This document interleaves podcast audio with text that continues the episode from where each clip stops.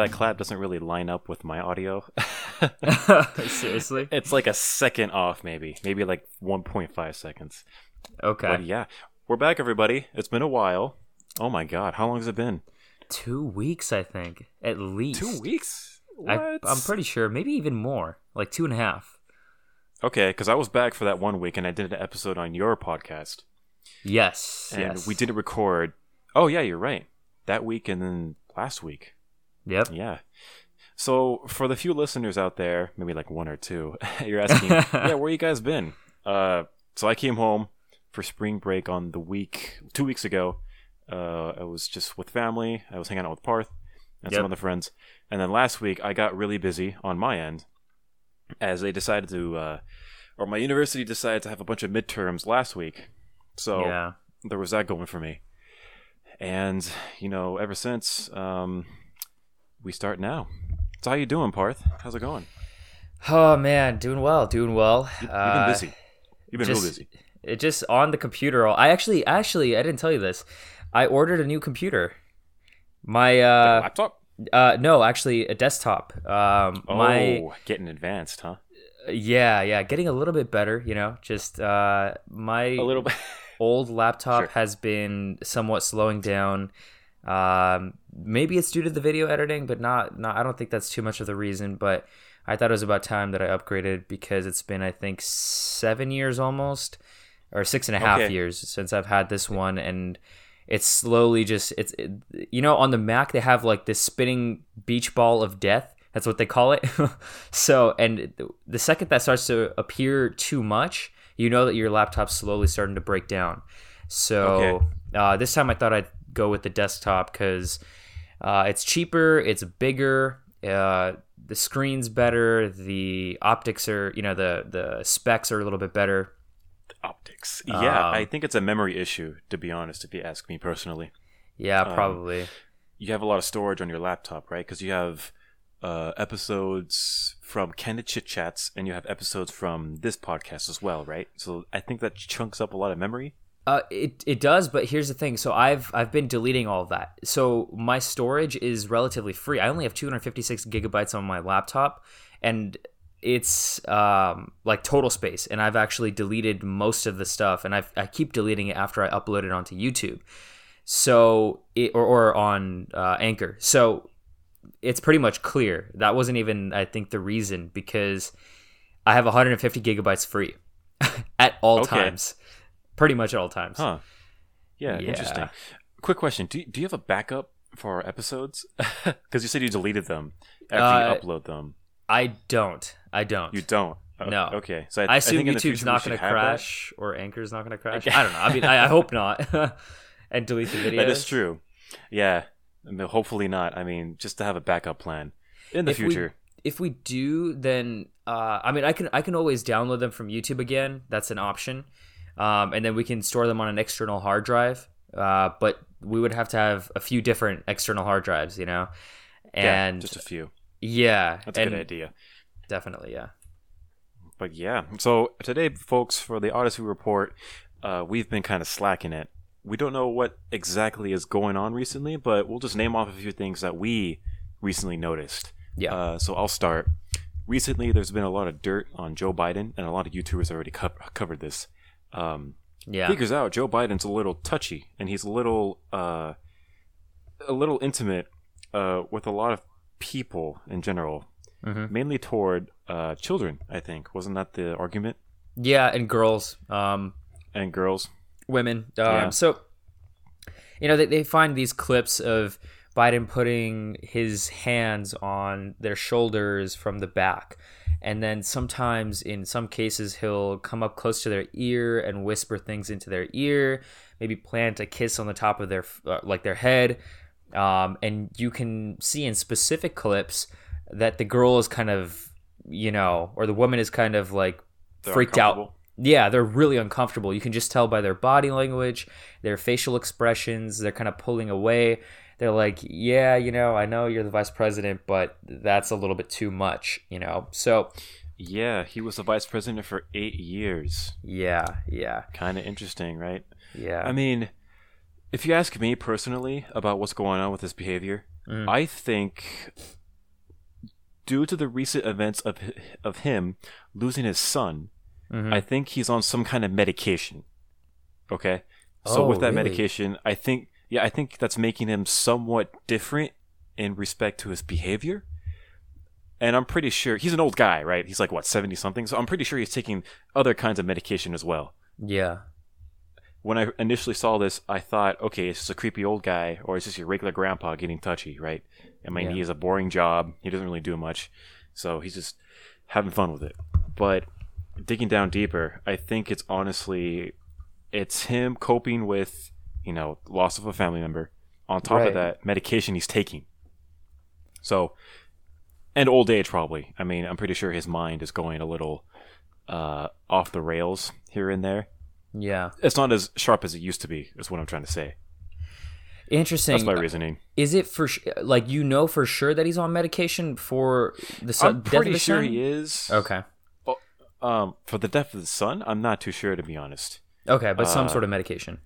Some sort of medication, I would believe. Uh, That's interesting though. If we could fact check that, that'd be great. But what do you think? Uh, so I think it could be. This is just my interpretation of it. I'm not. I can't say for sure, but I think part of it is that you know they say charismatic individuals they touch people um, in a friendly way often. Um, they break that touch barrier and they're comfortable doing it. But in certain cases, you know, I'm sure there was a lot of people, and there's a lot of clips where Biden, you know, will touch uh, people or put, you know, his hands on their shoulders, and they won't react in a bad way. They'll, in fact, they'll be like, "Wow, this guy's like, you know, he's very, he's, it, it's kind of like a warmth kind of a thing, you know." I mean, if he put his hands on my shoulders, I know he's not gonna plant a kiss on my head for sure. I'm a guy, right? So, Right. um, but he if he put his hands on my shoulders from the back, it's almost kind of like endearing, you know. It's like, hey, good Yeah. job, man. Like it's like a pat on the back, you know.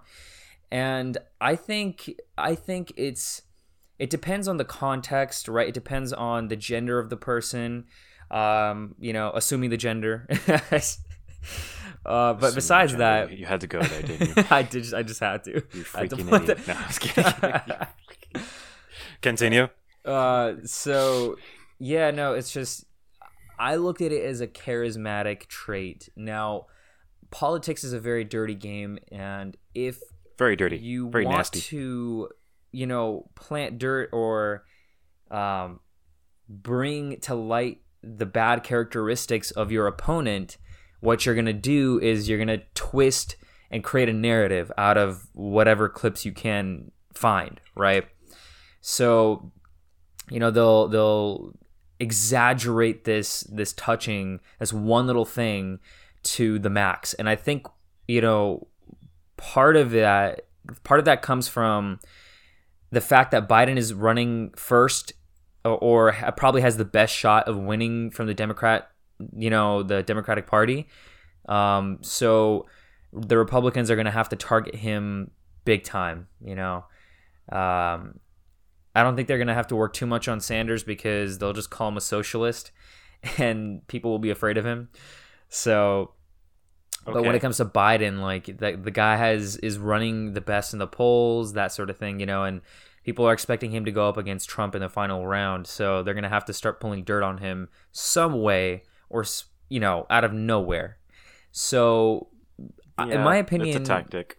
yeah, it's a tactic, right? Like I think I think it's just a charismatic trait that he's trying to portray and give across, but I mean they're gonna misinterpret that, you know, because Yeah, they found I a couple mean, clips of uncomfortable girls.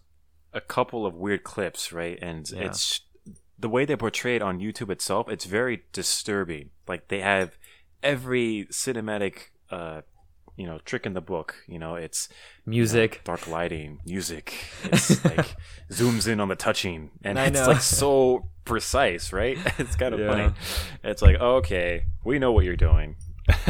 Yeah. the timing of these videos, yeah, we all know what's going on Mm-hmm. no surprise how they're pulling up this dirt uh, now because it's so timing's everything when it comes to politics and it's so evident that that's the case especially when it comes to the primaries or before the primaries are we at the primaries? Uh, I think the primaries will start this summertime or fall, for early fall. Perfect timing, yeah. So yeah, yeah. The debates weird. and everything. the debates and everything. Jeez, it's going to be kind of interesting this time around. There's going to be Oh, a lot more time. people involved politically, a lot more young people. Mm-hmm. Who knows what's going to happen? But uh, Yeah. if I had to guess, you would bet on Trump. I, I'm gonna put I'm gonna place my bet on Trump, but I'm not gonna say that my bet is going to stay on Trump for sure because it could change. I think it depends on how the debates really go and how the election goes. But if as of right now I had to place a bet, it would be on Trump. Yeah, reasonable. Because it's the way he won pre- the previous election. We Mhm. talked about this many, many, many times. And, Yeah. you know, it's like a genius at work of how he just played everybody, the media and the Democrats, and the Republicans. So yep. is he going to pull the same stunts? Who knows? unless Biden's been really studying him for the past, you know, four years and really developing strategies to combat that, I don't think he's gonna. Uh, uh, he has to, right? Like, if he's realistically going to be up against Trump, the guy has to um, study him, you know? And it's funny because Yeah. a few years ago or a couple years ago, Biden said something about Trump about how he would, if they were in school together, he would take him to the backyard, back of the schoolyard or something and beat the shit out of him. And then Trump uh, responds with like, "You shouldn't threaten people, Biden. Um, we all know who would have really won, or something like that." It's just some trash talking, you know. Like it's like entertaining, I guess, if politicians do it. But um, and that's how you get attention, right? The media wants to focus on them. It's like, look at these guys shit talking each other, like they're politicians, yet they're playing dirty or whatever. But uh, as you know, the media puts focus and attention on them, they just get more points. Yeah, that's a good point. Because what comes to mind when I think of that is talk show, late talk show Okay. um, shows in general. So you have, uh, you know, Stephen Colbert on the Tonight Show. No, no, on the Late Show. The Tonight Show is Jimmy Fallon. Yeah. And there's Jimmy Kimmel, uh, James Corden, and there's Conan. All of these shows, these late night shows, they love just amplifying politic issues and politic drama. hmm And I would know because I used to watch a lot of that uh, back Mm. before the previous election. It was just a, uh, a habit I had of just watching these shows because they were funny. Uh, they had you know a lot of stars on. They had celebrities that you could, you know, uh, get excited for when they actually talk to the host, and the host is very charismatic. It's very charming. It's a, you know, it's basically just a comedy show. Yeah. Yeah. But a lot of people, honestly, they look to those shows for political advice, for political confirmation. Yeah. That's a scary thought. It- I know it's you- sad. You don't have that experience, do you? No, I don't Because you watch don't watch them. those shows. Yeah. I've seen actually recently. I saw a clip, and it was a famous clip of. Uh, do you know who Sam Harris is? Yep. So Sam Harris, uh, it was some clip of him talking about Islam and how it's not necessarily the most liberal religion, and then yet the irony of that is that the left will say things like, "Oh, you're Islamophobic for saying that," but then there's literally been accountances of you know like gay people being stoned to death and women's rights being oppressed in certain Muslim countries where they practice something called Sharia law, and just so so that so Sam Harris was talking about this on I think it was um, with what's the guy who's the Democrat with the long white hair, uh, white dude um, on the show. I think it was Jimmy, not Jimmy Fallon, not even Jimmy Oh, he- Kimmel actually. he has his own show, his own late night show. He has his own show, but I forgot his name. He's one of the famous Um, ones. Seth Meyers. No. Oh, maybe. No, no, probably not Seth No? Meyers. Okay, But Yeah, anyways, don't some dude, some dude. Um, some dude. Uh, so it was him and then Ben Affleck, the actor. Right. Yeah. So Ben Affleck and then like two other dudes, two other random guys versus Sam Harris and the host of the show. I forgot his name. So they were talking about Islamophobia and everything, right? And Ben Affleck is a hard, hard liberal, and so and he loses his shit, dude. Sam Harris, I think, is a Democrat actually, also, but he's he's you know saying that this certain part of the thing is just wrong. Like you can't say that you know we're Islamophobic for calling out Islam for its religion for you know the the fa- the fallacies of the of the you know the religion and whatever. So and actually, oh, the, Bill Maher. Bill Oh, Maher, Bill. Maher, yes, that's him, Bill go. Maher. So um, in this in, in this episode, we see that Ben Affleck loses his shit, and in my opinion, it's a total act. Now, I, I the reason I think this is because Ben Affleck is an actor, right? And as an actor in Hollywood, Hollywood they know is leftist is hell. They're not gonna and, and the organization and the structure of um of Hollywood is very leftist. So to fit in to make sure that you're not going to get kicked out of movies and things like that, you have to almost kind of put on the show that you're liberal, I guess. Um, and this guy just went off on how Sam Harris is this Islamophobic guy and whatever. And you can go to the comment section of that video and see how like people are trash talking Ben actually. They're like you cannot argue with a dumbass, you know? like you cannot convince him. Remember that quote that I sent you about how it takes uh it's hard to convince a genius, but it's impossible to convince a moron? So true. and and that's what that's where I actually got the quote from. So it was from the comment section of that video. Okay. Yeah. Yeah, Uh, something like seems that, I think. This talk happened in 2014, October-ish. Yeah, Uh, I didn't know that actually. I don't know a lot about Sam Harris to be honest. I know he exists, and I know that he's talked to Jordan Peterson. okay, yeah, And what I also know is that he is a hardcore atheist, right? yes, Okay. yes. He's So- debated.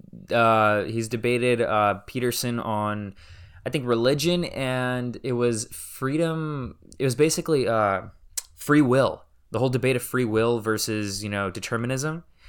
Doesn't he say Um, we don't have free will or something like that? Yes, and Jordan Peterson says yes, we do have free will. Um, and they just they they hour I think they argue for like over an hour on just what the meaning of truth is, and they're like ironing out all these assumptions and whatever. But they have like some of the greatest debates apparently. Okay. Because initially, that's a good topic to get into, actually. Let's get into that. So, free will. Sure. yeah, yeah. Why not?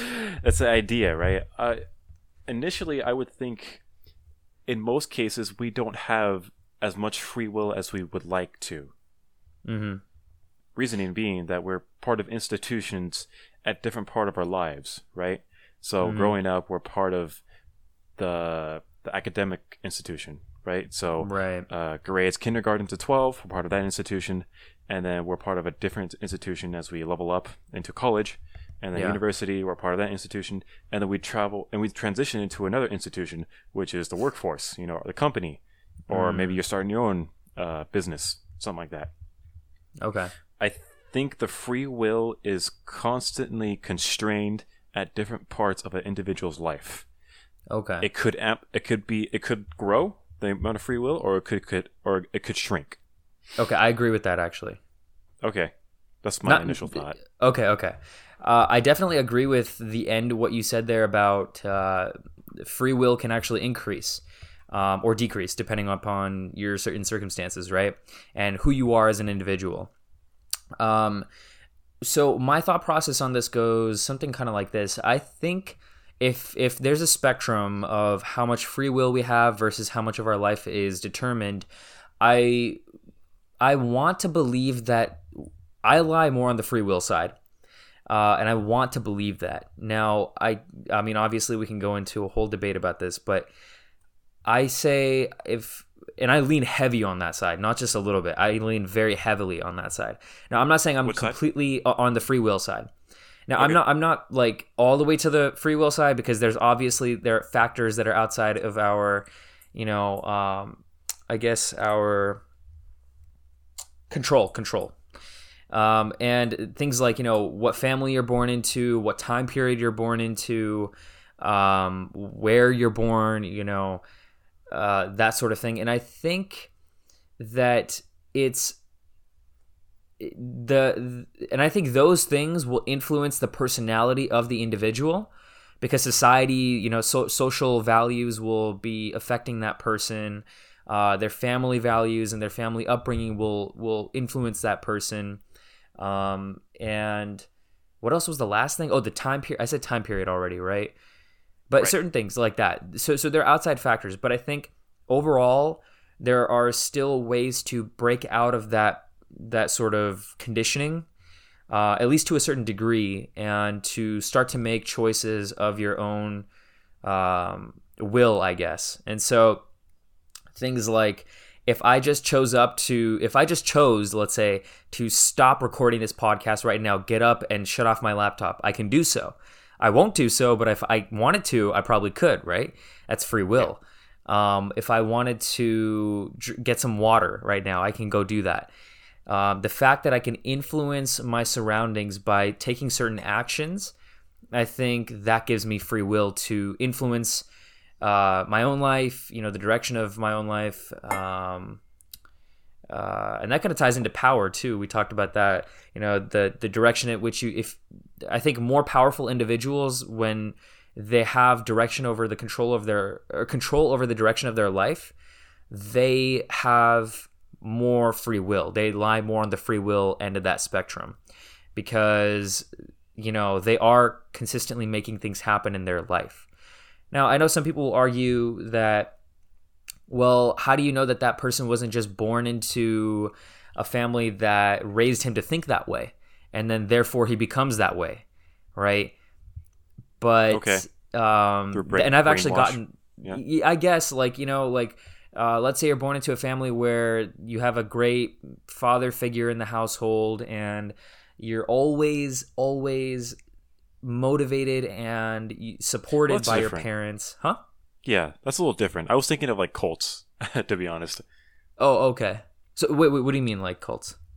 In terms of free will. So I think when it comes to that brainwash uh, stigma, when it comes to those types of groups, I, th- I think most religions actually uh, do this too. To be honest, Uh-huh. is they pretty much control your idea of free will. okay They clearly define what is good and what is bad, what's a sin and what's a virtue. So right it's, it's like that in multiple cults, right? And it's it's you have to live a certain way. You cannot live this other way, or else you're going to go to hell, or else you're not living like a moral human being. Mhm. So those specific institutions really have their own idea of free will, and by that definition, they are taking free will away from other people. right right they're conditioning them in a certain way Yeah, there's that idea. Mm. And I think to a degree, we all have that conditioning in our lives uh, through influence um, from certain individuals, uh, like father figures, like you said, or mother figures, or friends, family, right. uh, co-workers. I mean, I'm pretty sure we have a big influence from you know major figureheads like Joe Rogan, Ben Shapiro, Jordan Peterson, yeah. uh, Jason Capital. So yeah it's that idea of you know i trust this person and i trust his way of living. So um my sense of free will will alter you know what i mean like it will change Yeah, you choose to sort of follow the values that those people bring to the table because you kind of like those values. Is that what you're trying to say? i th- yeah pretty much It's funny that you bring that up. Jason Capital, he just recently uploaded a video uh, talking about Benjamin Franklin, and he read through like uh, his autobiography. Um, and so apparently, Benjamin Franklin wrote out 13 virtues for himself um, at an early age and vowed to practice those 13 virtues. And so basically, it, w- it went something like this: like, you know, he didn't like the fact that virtues were being thrown at him left and right and he didn't know how to live his life and he wanted to choose the way he lived his own life and the values and at which you know he was going to live his life by i guess. And so he wanted to execute on certain certain things that were just important to him. And he created a schedule for himself where every single day he would practice one of those virtues and make sure to check it off his schedule. And you know things like frugality um, i think his hum- humility was one of them uh, just things like that. But he wrote out 13 virtues for himself and made sure to follow his own virtues versus what society will tell him versus what uh, his friends or family will tell him and he just lived life on his own terms that sort of thing you know and uh, i guess he was you know one of the most free-willed individuals i would like to assume Right. yeah I think back in the day, a lot of technology wasn't applicable. So I would argue that their sense of free will is very different from our sense of free will. okay So they didn't have a lot of opportunities as much compared to Mhm. today. So communication was very limited back then. Uh, what else? Um, the sense of opportunity was very different back then. I mean, it, in early America, a lot of people had a, uh, a free sense, a new sense of free will, right? Because it was brand new America. They came from, you know, uh, they broke away from England. They started the 13 colonies. They had a great manifestation where they pretty much populated the entire northern, or not northern, but United States in general, like Louisiana, and then from the left to the west. right That's a, a different sense of, that was their free will, essentially, right? right so, they're- so you're saying the time period affects that Yeah. So uh, essentially, agreeing with your your argument, the time period does affect. right yeah That's interesting. Yeah. yeah I mean, going to today's life, today's life, uh, Contemporary. present day. Yeah. Compared to ourselves, do you think you have a lot of free will? I like to think so. Um, I know that I have more free will now than I used to, let's say, just two, three years ago, and even more, and two or three years ago, and beyond that. So, um, I, I would say yeah, and I, I think my free will is increasing as as time goes by, Mo- mainly because I feel like I'm seeing more of this code in the matrix, so to speak, of society and the values that it sort of forces upon you in a very subtle way. Um, sometimes not so subtle, but Okay. in a, in a subtle way. And beyond that, I think, and maybe it's just the way that I was raised. I don't know. That's just what it is. But I, I feel like there are a lot of opportunities for me. There are solutions everywhere to all of the problems that I have. And I go looking for those solutions. And I, I think that stems from the base.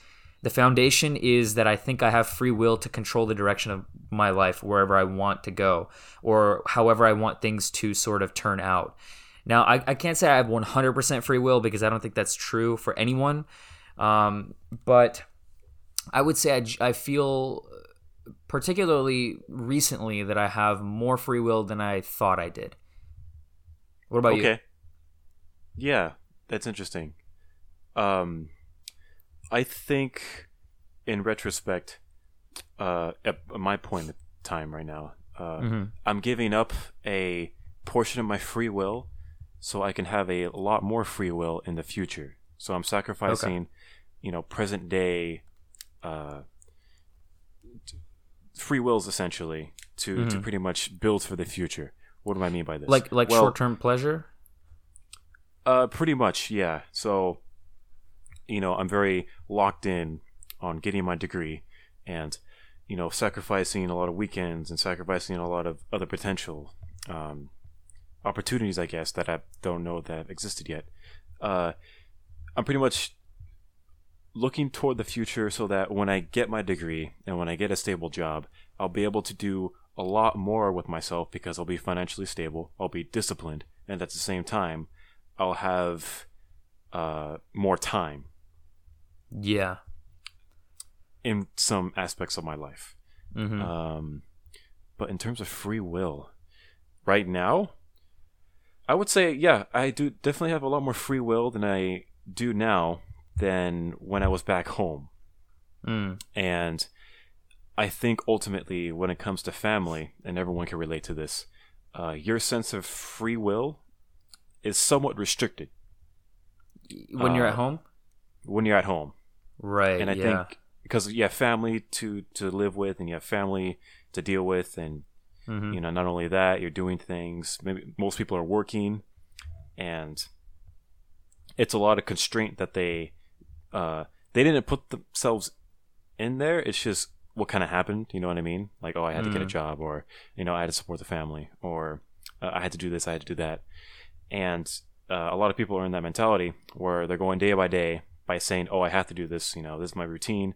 I got to do this," and people tend to uh, get locked in this uh, systematic uh, routine from day to day life. You know, living paycheck to paycheck, or even most college students. You know, they're waiting for the next test. They're waiting for the next test. You know, they're waiting for the end of the semester. Okay, one semester down. Let's go to the next semester. And that kind of mentality, it's uh, is it free will? That's interesting. I'm not too sure I think. because they kind of lock themselves in in a routine. Because I've pretty much. I've I've done that before where like I'm locked in a routine and you know I don't take uh I don't really diverge from that routine sometimes Okay. kind of like locked in uh do my same do the same thing like every day go to the gym in the morning come home go to class come home eat clean it's it, it's kind of like a robotic sense of feeling But so so the question I think becomes do you choose to do that? I think yeah. Ultimately, I choose to do that, and then my body automatically became accustomed to this type of uh, routine, this type of choice, Okay. and I think most people are malleable in that sense, where they can put themselves in a routine-based uh, habit, uh, day-to-day life or routine that they constrain themselves toward a goal, which is a good thing. They orient themselves, and at the same time, they're kind of brushing off other opportunities or other free will choices to the side. yeah. I think that is what most people do throughout their life. So they, they focus on certain things at certain points of their life. So let's take you for example. When you didn't get grad when you didn't get accepted into UCLA, you went Mhm. to community college. You Right. said, "Okay, I'm going to spend I think it was a year uh, at community college. I'm going to get the grades I need. I'm going to get all the classes I need. I'm going to transfer to UCLA, the school I wanted to go to." You Mhm. ended up doing that when you were through community college, I think in a sense you restricted yourself to other free will choices.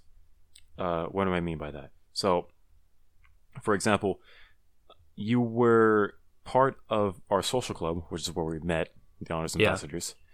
You were quite active, hmm and I think what you did there was you wanted to build your resume or you wanted to build your portfolio. That portfolio Yes. uh, in respect to transferring to the UCLA. Uh, I think that helped, hmm but you stuck with honors ambassadors. Uh, for the most you part, didn't yeah. go with Yeah. others. You didn't go with other clubs. I, I did, but I didn't like those other clubs. I, I went with Okay. a club AFM. Remember? Yeah, yeah. I was gonna make that connection. Oh, okay, okay. um, so you just you decided to stick with uh, the honors ambassadors exclusively, Yeah. and I think in in that retrospect, you you know you can find your window into this social club. Mm. That's what I was trying to get at. And then once you went through community college, you transferred. And then once you, you were in UCLA, um, you ended up doing everything you can in terms of opportunities. Uh, you were part of certain clubs. Um, I think one of them being like the Republican Club or something like that. Yeah. And then um, real estate something. yeah. Um, so you're doing things here left and right, up and down, and ended up getting the degree. Uh, but you didn't party all the time. Not as much as I did in community college.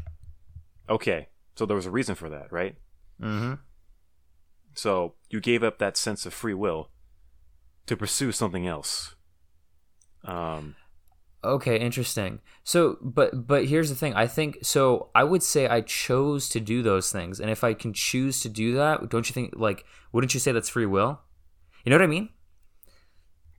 mm, If, yeah, unless I think I unless I, unless I said unless I had no choice, like if I wanted to party but I had no choice to Um, well, I did want to party. I guess. I guess in that sense, yeah, I, I give up the opportunity for sure, and giving up the opportunity, I guess, in in a sense, would mean uh, I didn't have the choice to go do that, and because of la- that lack of that choice, I don't have free will.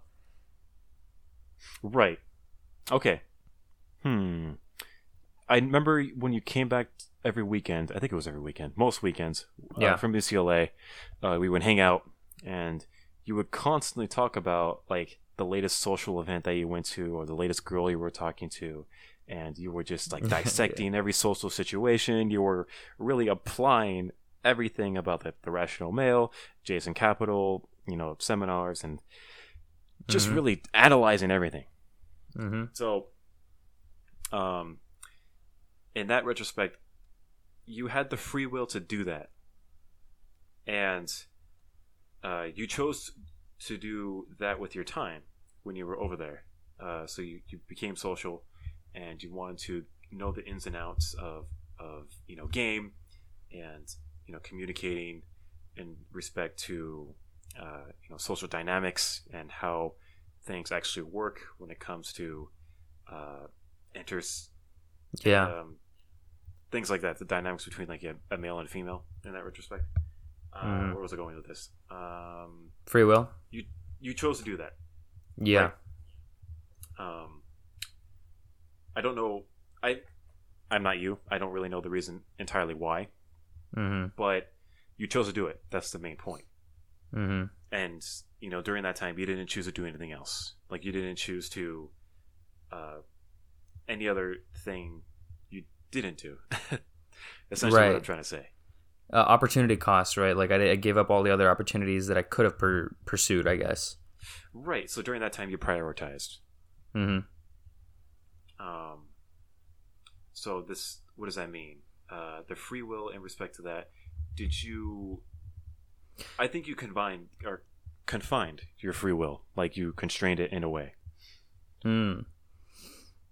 Okay. maybe Interesting. yes no I, I I would say I think it depends on the person we're talking about, right? Because if the person consciously chooses to do something, they're automatically going to cut off all the other options, right? That's that's you being decisive about you know what you want, what you kind of want to do. Um, so if if a person chooses to do something consciously, I think that's free will. If a person has to do something and they do it unconsciously, if they don't really think about like, you know, why are they doing? Why are they really doing this? What is what is their outcome? What is the outcome that they're seeking? What are they seeking to learn or, uh, you know, sort of make a reality? What are they? What are they, what skills are they trying to acquire? if they're unconsciously doing something, I think that is not free will. But if they're consciously making a choice to do something and they know what their outcome is, they know what they're trying to do and whatever. If I mean if you choose to do anything in life, you like you're going to have to cut off opportunities, right? Like Right. you choose the the root of the word decide it's it's kind of like decision and incision, right? Like you have to cut it, it means to cut off all uh, other options. Um, people think I think it, decide means to choose something. It actually means to cut off other options. So if I choose consciously to do something, if I wanted to do that, then I would say I have free will. But if I didn't want to do that, or if I'm not consciously choosing to do that, whatever I'm doing, I think that shows that I don't have free will. You see what I'm saying? Yeah, I see what you're saying. It's interesting because I think well, I just thought of this now. Uh, Mhm. People who are addicted to substances or just have addictions in general, would you Yeah. say they have the free will? I would say they have the ability to have free will, but currently it's very difficult to put into practice because at, the at the at the point at which they have the addiction and they can't control that addiction, they don't have free will because their brain, their the, the chemicals, I guess, are just um, they're not allowing you to, I guess. Uh, to really make a, a proper decision or the right decision. But I think Right. they do have the ability to turn that around slowly but surely. Um, and Right. it takes time. It takes the proper methods. It takes proper conditioning. It takes proper, you know, work and effort to create new habit patterns in your brain. but um, over time, I think you can change that bad habit or that addiction and get rid of it. Um, but and and as a result of you changing that bad habit or or cutting off those bad habits, I think you do have free will. But at the current moment, you may not have as much free will because you're not in control. You don't consciously make the decision that you actually want to, you know, engage in your addiction and know that you can stop at any point that you want. You don't have that power. You just go through it, you know? It's like, uh, let's say people who do drugs or uh, alcohol, they drink alcohol. Uh, if they can't stop their, their drinking, if, you know, they don't consciously decide, like, I'm going to have three drinks and that's it, and they actually stick through that, they have free will. If they can't, if they lose control over it, it's like you have less free will, in my opinion. Yeah. It's uh it's a complicated subject when it comes to addiction because Yeah. their free will it f- I think most people don't realize that they have that free will. So when it comes to the addiction itself, that self-destructive behavior is such a habit that their body ultimately takes over. Mhm. And I can't really relate because I've never had a, you know, an alcohol addiction or a drug addiction. Yeah. but you know it's a very you know uh picky topic it's a very uh, controversial issue Yeah. because like what's the cure is it rehab um do we criminalize these people Yeah. it's, it's kind of a debate still when I think about addiction and, and the whole controversial issue about it, I think a lot of people. So so it's basically the two camps are. Some people think like, dude, you know, whatever addiction that these people have fallen into, it's completely their fault. You know, that's one side of the camp. That's one camp of thinkers, right?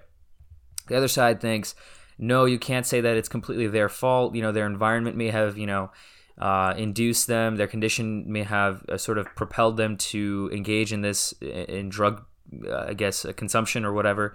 Um, and once they start, it's nearly impossible to stop because your brain gets addicted to all like you know the increased dopamine levels and that sort of thing, right?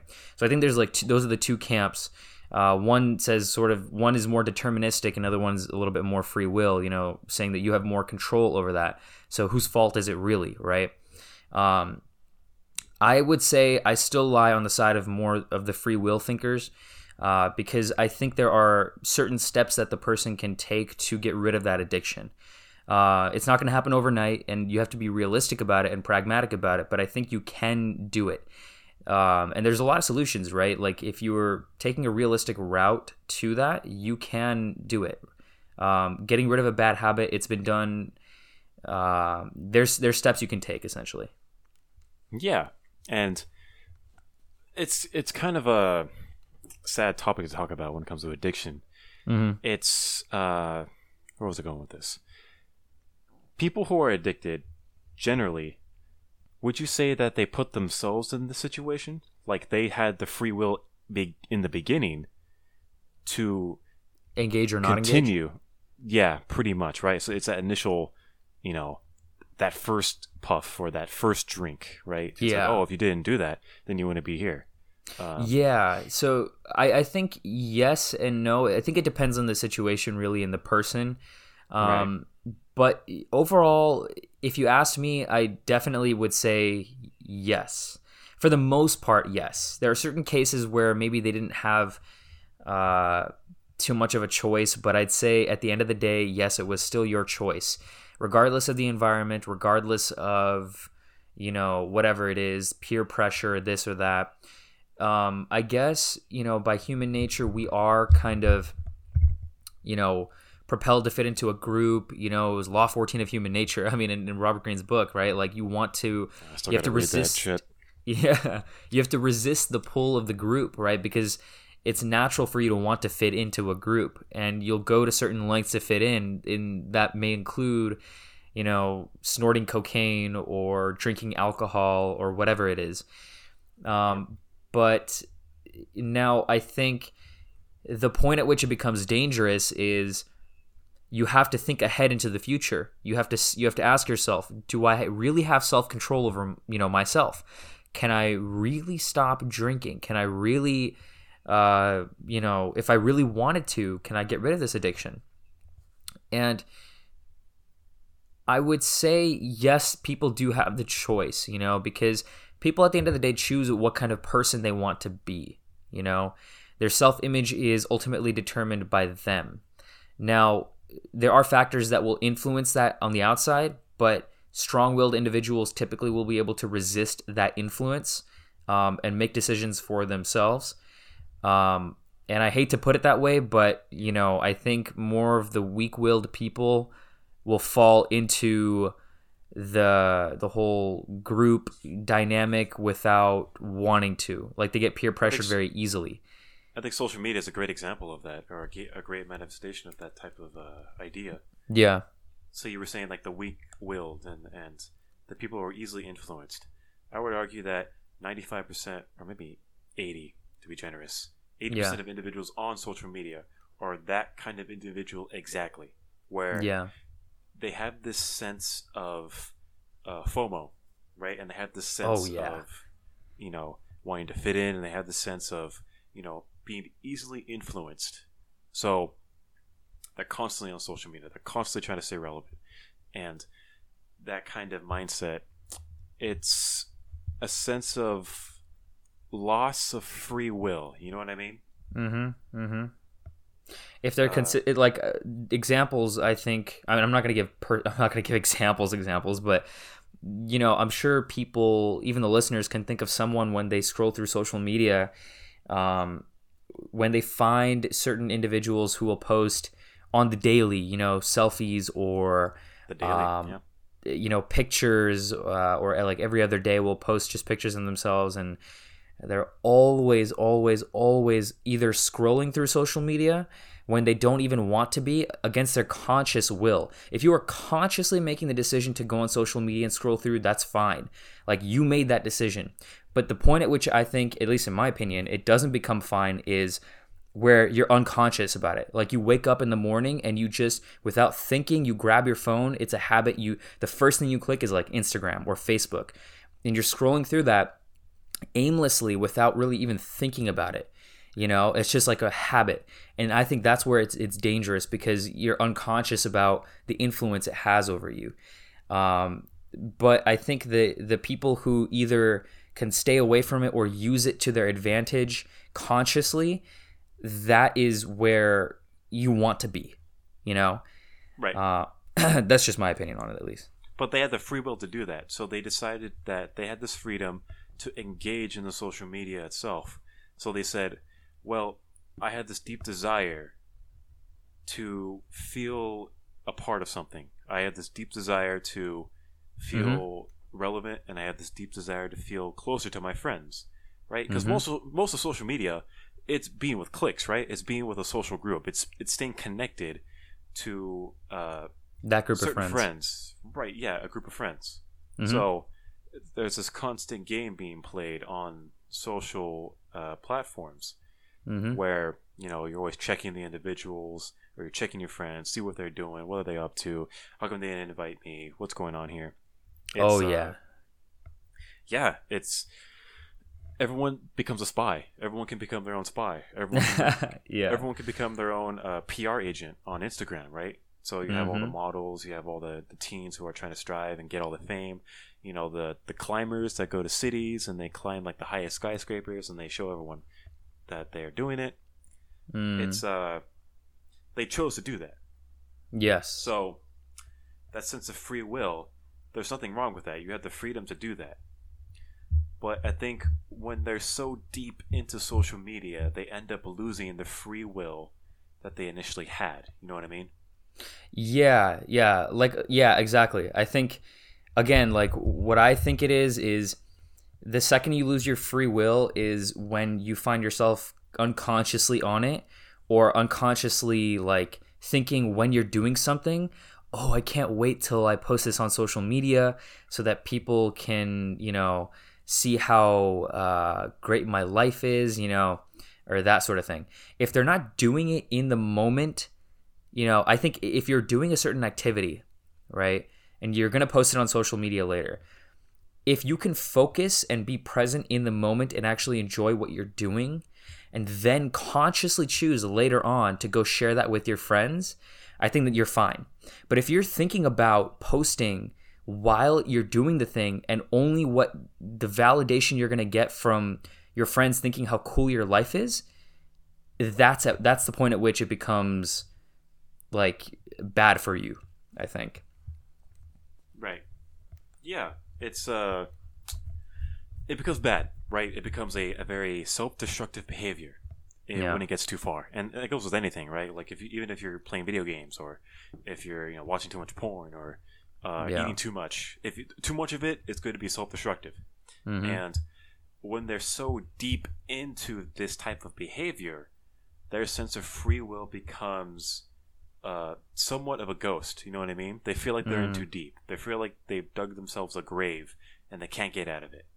Yeah, So- yeah, It's a mentality sense, and yeah, you know that the motivation inside uh, individuals is highly, highly. Uh, it's sensitive. It's very sensitive because hmm you know uh, the people who people what people should fear the most is themselves because when it comes Oh, to yeah. initial thoughts and mentality it, it's really about motivation and self-discipline and there's Mhm. a lot of people out there especially on social media that are uh, very weak-willed and they're very Mhm. scared of themselves you know what i mean like they wake Mhm. up or they, they they check their posts and like oh why didn't it get a few why didn't it get a lot of likes oh i'm stupid i did something wrong like i'm not doing yes, I'm comparing They- myself to this other person. I'm not as good as them. Yeah. yeah, yeah. That comparison it just automatically starts, and then it's kind of like uh, uh, you lose control because it's something external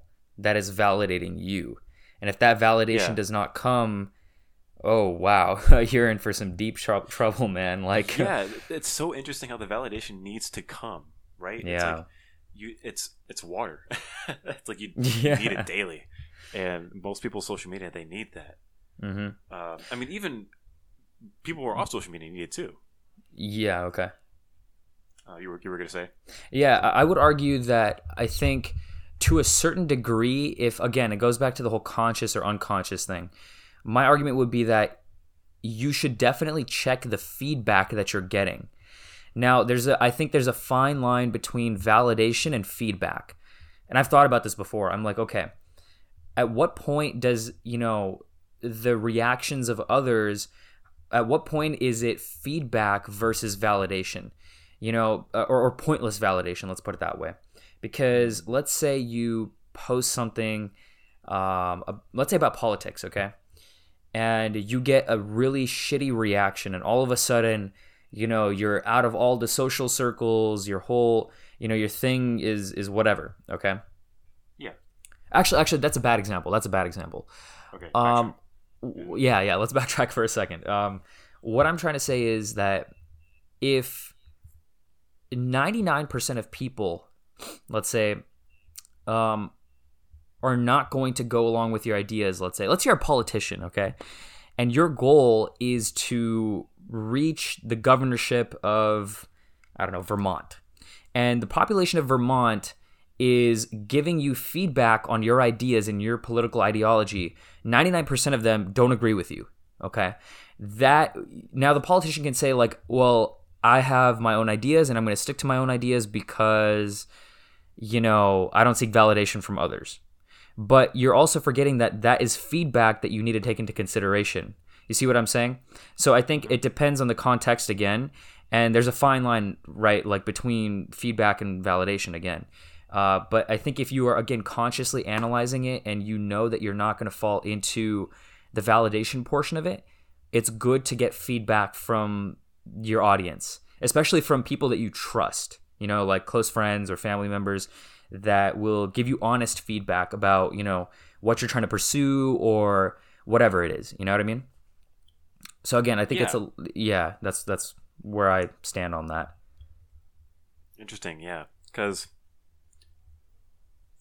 I think, to a degree, can you think uh, of times in your life where you need that validation? Like maybe um, through YouTube videos. Like the validation is through the views, and through the subscribers, and through the Mm. likes. Yeah. Um, for you, you need validation in respect to, um, well, I don't know per se, but I'm just saying Yeah, that yeah. you know you need it to a degree, right? I mean, Yeah, yeah. I consider that feedback because I mean it depends on who you're talking about, right? Like if you're talking about the general market, um, okay, okay. Actually, here I'll give you an example. I saw on Facebook a few days ago this guy that I knew from UCLA. Uh, he was the president of this club called the Bruin Entrepreneurs. And he's actually starting a YouTube channel, okay? And it's all about entrepreneurship and that sort of thing. And uh, tech startups, that's his like whole passion, right? So he's starting a YouTube channel and he posted it on Facebook and he's like, "Hey, you know, I just uh, I've been watching YouTube videos for a while, uh, blah blah blah blah blah, but I'm starting a YouTube channel. Go like, comment, and subscribe um, on my videos and whatever." and he posted uh, one video, right? One introduction video that was like a minute long that had no good editing, that had like just basic, it was just a very basic introduction video to his channel. He had already 56 subscribers and 300 like 90 views on it. And it was mainly because, you know, his close friends and family supported him and everything, right? And what happens is if you think about it logically, if you understand how YouTube works, the algorithm actually promotes videos on the suggested bar um, to put your video higher and higher on the suggested views if you have more people interacting with your videos. There's something called the watch time metric, right? So so if people watch your videos from start to finish more, that means people are engaging with your videos more. And therefore the the al- YouTube algorithm will promote your video more and it'll show up more on people's like suggested boxes and feed, right? um, and, and if people comment on it, if people subscribe to it, pe- basic interaction with your videos, right? And I thought to myself, like, I, I just started my own re- YouTube channel recently, and I I didn't post about it on social media, um, and I had I think four videos up at the point, and I thought like, and I have I had at that point I think five or six subscribers, right? Um, and so I decided I was like, dude, like this guy, he has one video. It's not even that good, and he already got f- support from friends and family, which might very well might give him a boost. And even if those people unsubscribe from him, then it won't matter because his video was already sort of more promoted than it would have been otherwise. So I was like, you know what, I'm gonna do that also. So I posted it on Facebook and I posted it on Instagram, my my most recent video and I said, "Ho, I something something similar." I was like, "Hey, uh, I started a YouTube channel. Go check it out. I just want to educate people on certain topics uh, using, uh, I don't know, just to get people thinking about certain topics." Now, here's the thing: I should not give a shit about the feedback that I get necessarily from these guys. I should care more about the feedback that I get from the world that is going to be watching those videos. Why? Because the people who I post it like so so basically when I post it on my Facebook and Instagram, I am whether they like my videos or not is almost kind of irrelevant. What's more relevant is that they interact with those videos so that then the algorithm pushes it up. You see what I'm saying? Because they're not my market. They're not my demographic. I'm not necessarily targeting all of them. They were just the ones that I was geographically closest located to. Oh, these are the people I went to high school with. Maybe some of them I went to college with. Now, they don't necessarily think the same way that I do. They don't. They may not even necessarily necessarily like my videos, right? Um, but I will promote this on my Instagram to help boost my videos up into the suggested box more so, so that when people do watch it, they can interact more with it, and then I will end up finding the right demographic out there in the world who actually wants to see my videos. So back to the whole validation and and and uh, I guess validation versus feedback. That's what it was. Yep. I shouldn't care about the feedback that I get from you know Instagram and Facebook currently because those people are just geographically located next to me. There's no there's no relevant point at which they can give me feedback. That would just be me seeking validation. But if the if I throw this video out, let's say let's say next week, and th- the market, the people who see this video, let's say it gets like 10,000 views, th- most of them, you know, dislike the video. I have to analyze it to the point of, okay, did I do something wrong here or is it other people? Now, I typically like to think that it's me and I'm getting feedback from the environment and I need to switch something up. I need to improve something because obviously something went wrong here. Either people don't like the videos or, you know, I need to keep uploading before there's there's any sort of success. You know, I think there's there's a lot of analysis that has to go into it. But feedback comes from your demographic, the actual people who want to see your videos and maybe will uh, either like your videos or dislike your videos. But when it comes to people that are not relevant, you should not care about the feedback they give. Does that make sense? It does. Social media really does. The backbone of social media, it profits from self doubt. You know what I mm. mean? So, what you were just describing is if you have a lot of dislikes, you initially think that it's yourself. So, you have doubt in yourself that you provided a good video. Yes. So, with that said, on other platforms of social media such as Facebook, Twitter, Snapchat, if you don't get a lot of response, a lot of positive feedback, you have a lot of self doubt. I would say So- so, yes, but only if you are.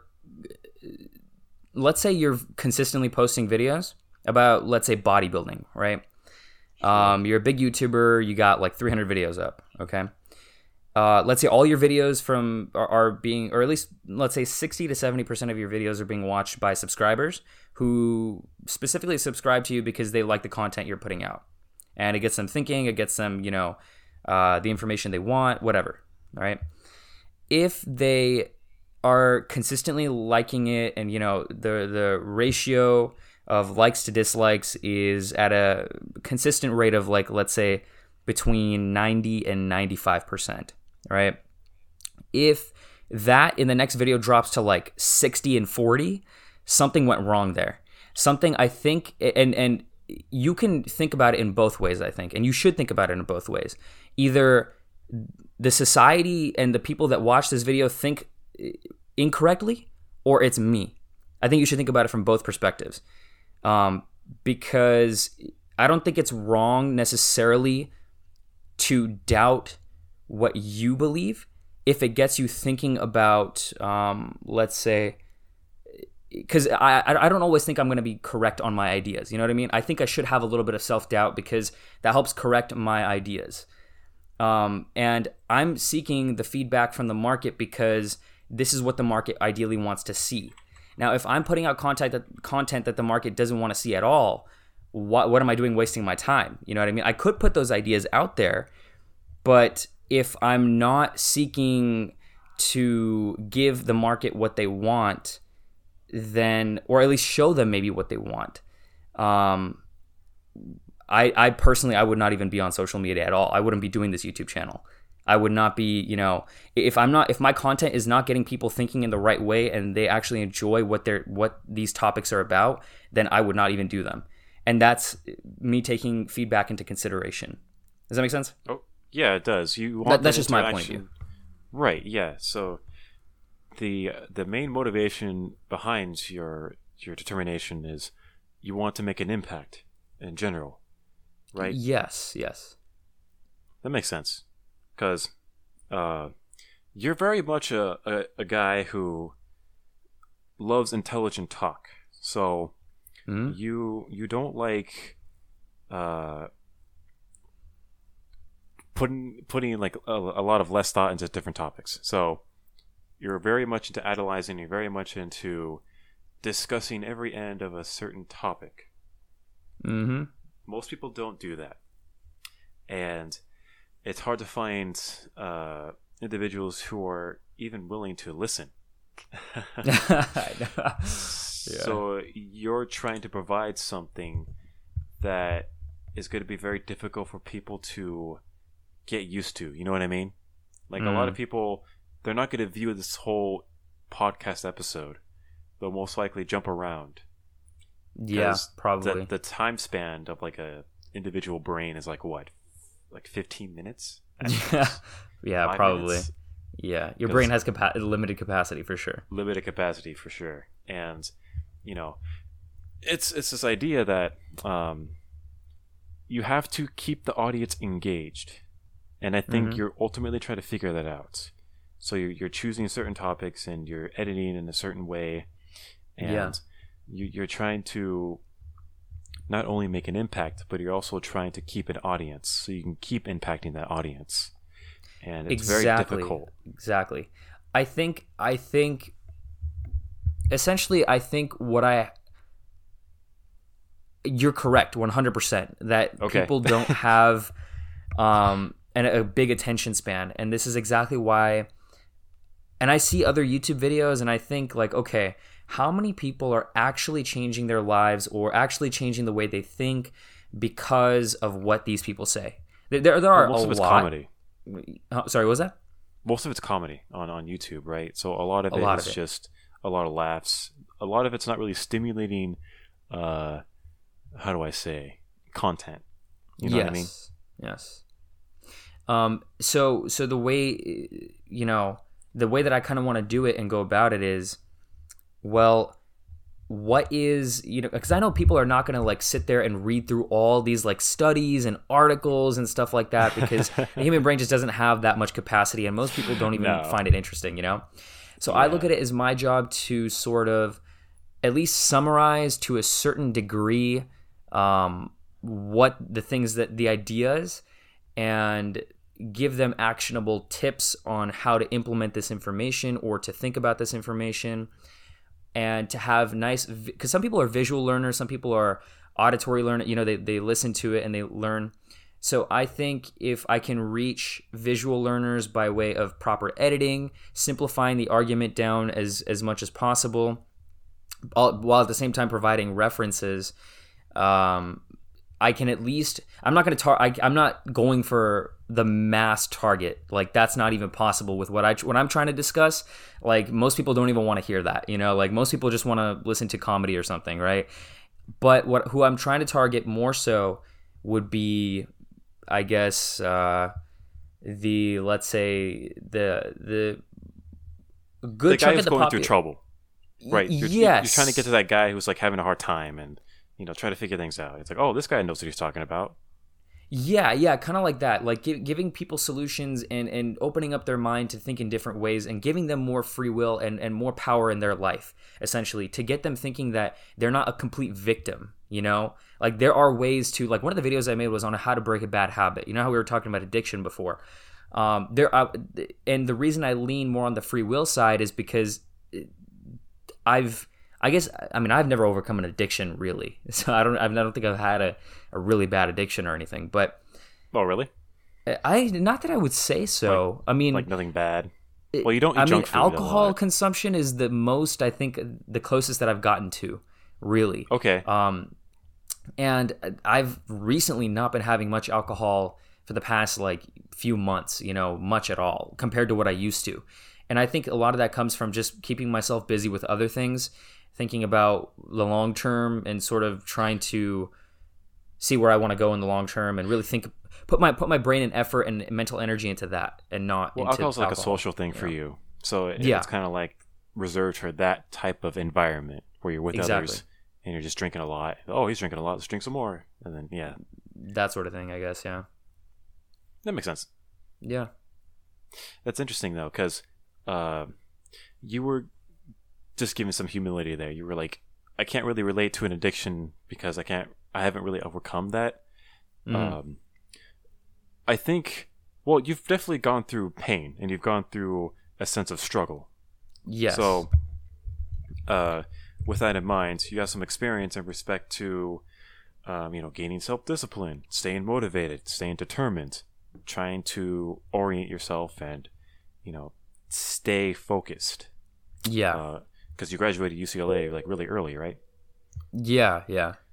So you had that going for you.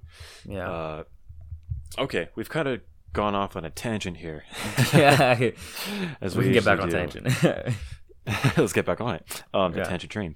So it's it's a good thing that you're reviewing this type of uh, what motivation, this type of uh, idea that you're going by, right? So Mm.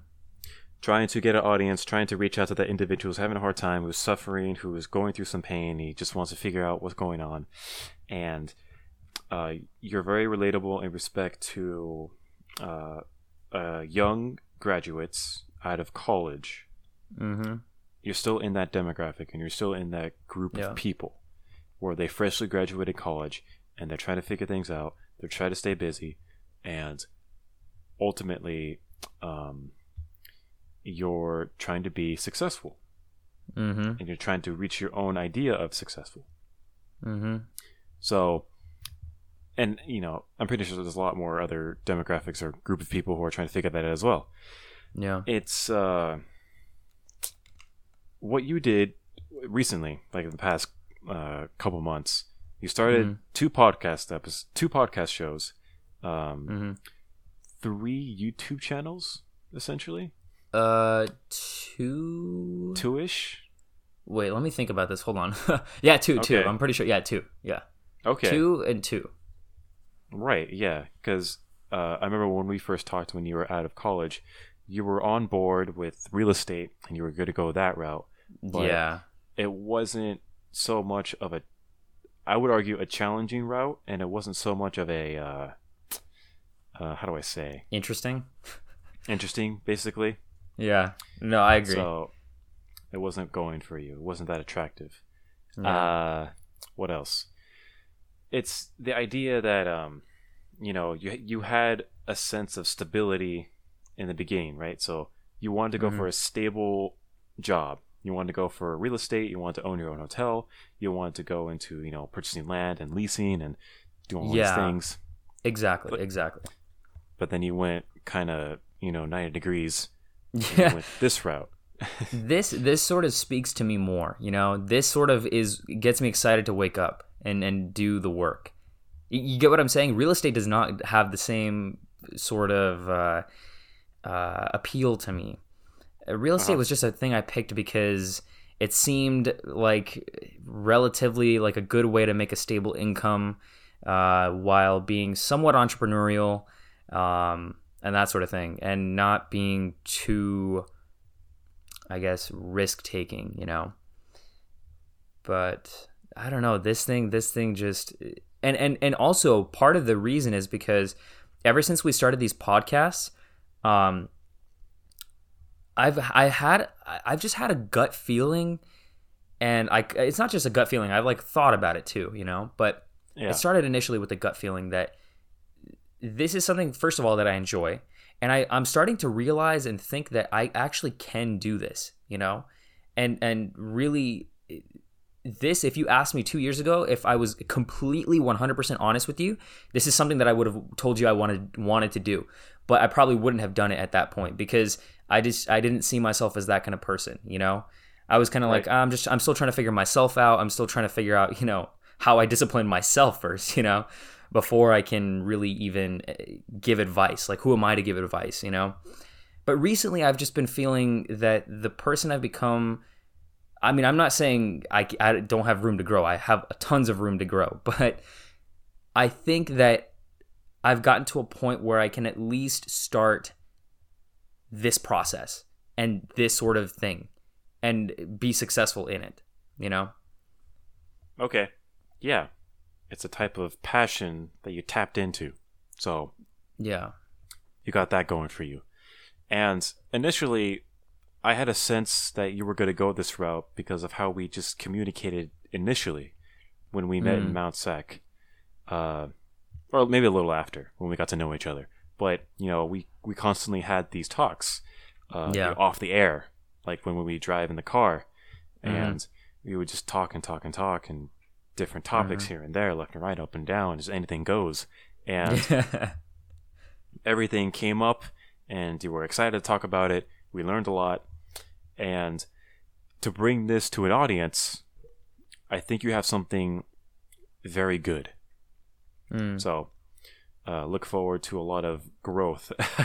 and it may come a time where it would get so big, uh, it's going to get hard to handle. You know what I mean?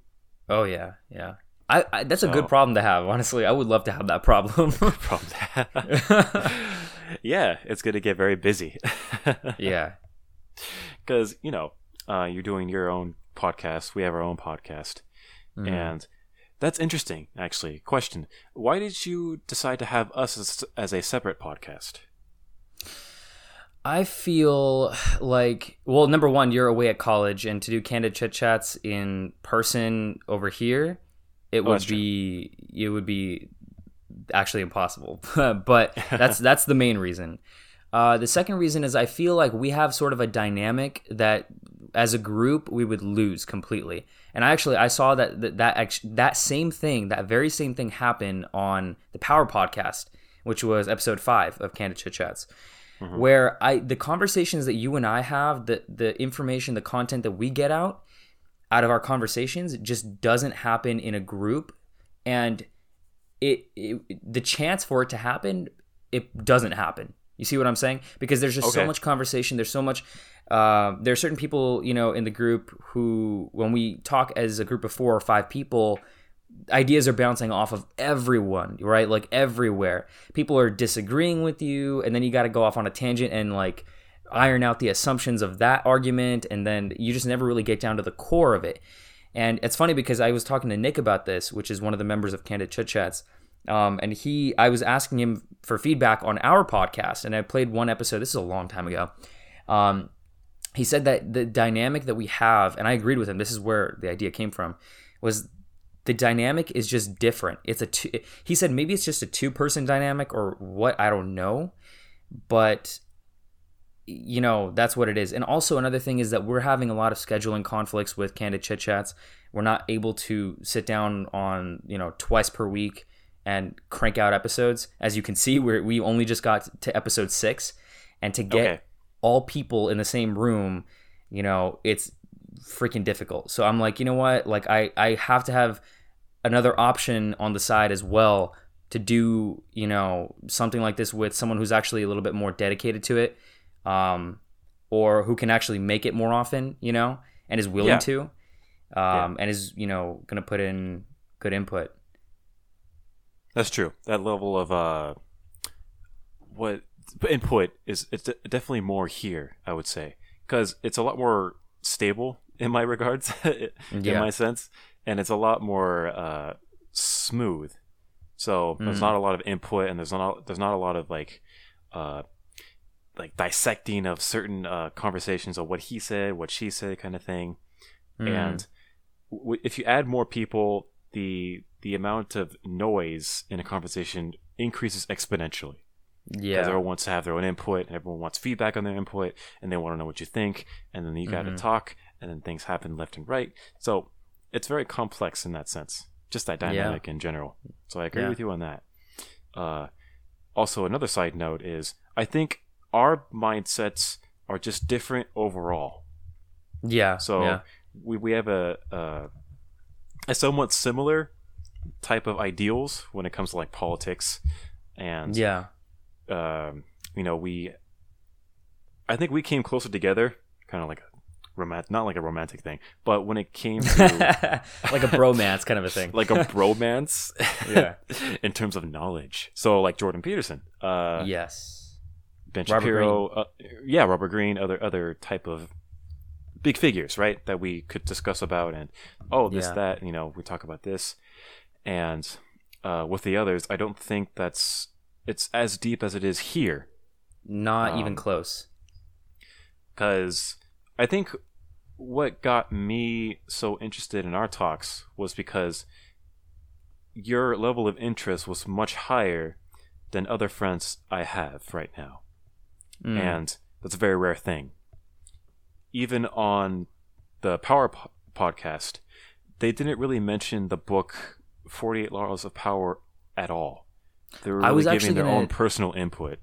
Yeah, you know, I was just gonna mention that too. Um, but I was I was gonna let you finish talking first. So go on. I'll, Go I'll tell you about that in a bit. That's I'm pretty much done. Yeah. Oh, so on that Power podcast, actually, I did. I, I don't know if you noticed, I had the book out on the table, and I was gonna bring it up too. Yeah, and I was like looking at it, or like I was gonna pick it up, but then, Yeah, no, seriously, like yeah, that. That's a fantastic book to reference when you're talking about power. You know, that's like the book. if you I ask notes me, on my I mean, phone too. yeah. So, I mean, this is exactly what I mean by the conversations that you and I have are not the conversations we're going to have with them because even if I wanted to bring it in and I was going to bring it in, I even at the end I even mentioned the the quote by Niccolo Machiavelli, um, but we didn't have time to like go into it. I was trying to transition into it a little bit, but Right. I was thinking we could have like a part two to that podcast, specifically talking about that part of power, not like a personal power, motivational kind of talk, you know. But Yeah.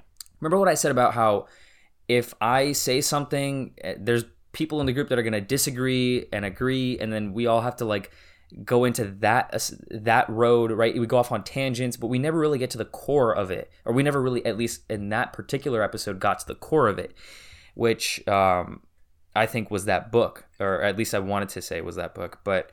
Um, I feel like uh, in a two person dynamic, we would have more time to talk about it and more um, interest to talk about it, as well as if we agree on the assumptions, we can actually get a lot deeper in our analysis. Because if in, in the other episode, it's a, there's a lot of disagreement, and I mean in the other podcast, there's so much disagreement.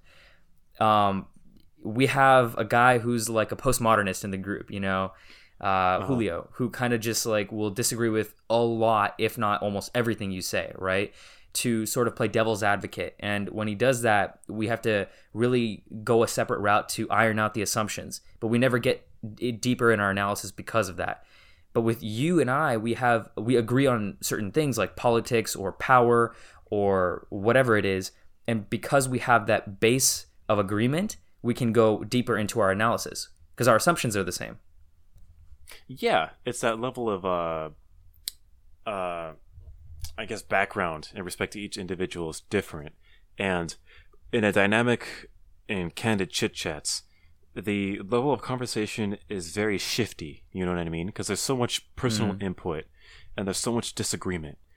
Uh, Part of that makes a good conversation, in my in my opinion, because it kind of uh, forces you to listen Play devil's and it advocate. forces you to battle the idea itself Yes.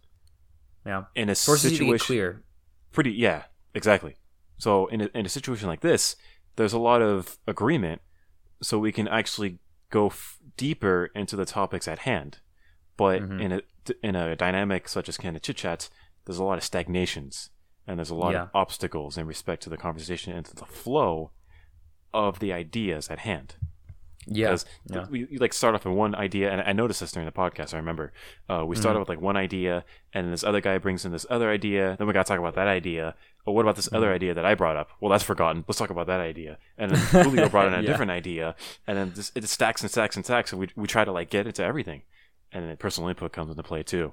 So Yes. it's- it- it's a different dynamic in respect to more people being involved in the conversation. And it's uh i think it's a good idea that you decided to keep uh our podcast our podcast and your, that podcast that podcast i did i No, did enjoy yeah. it though when i was a guest on the, yeah. the power episode i liked it Yeah. Yeah. i really did um Sparks a different type of conversation. It did. It honestly did. And uh it, it definitely was a lot of personalities in that kind of conversation too. And that's good as well. So Yeah.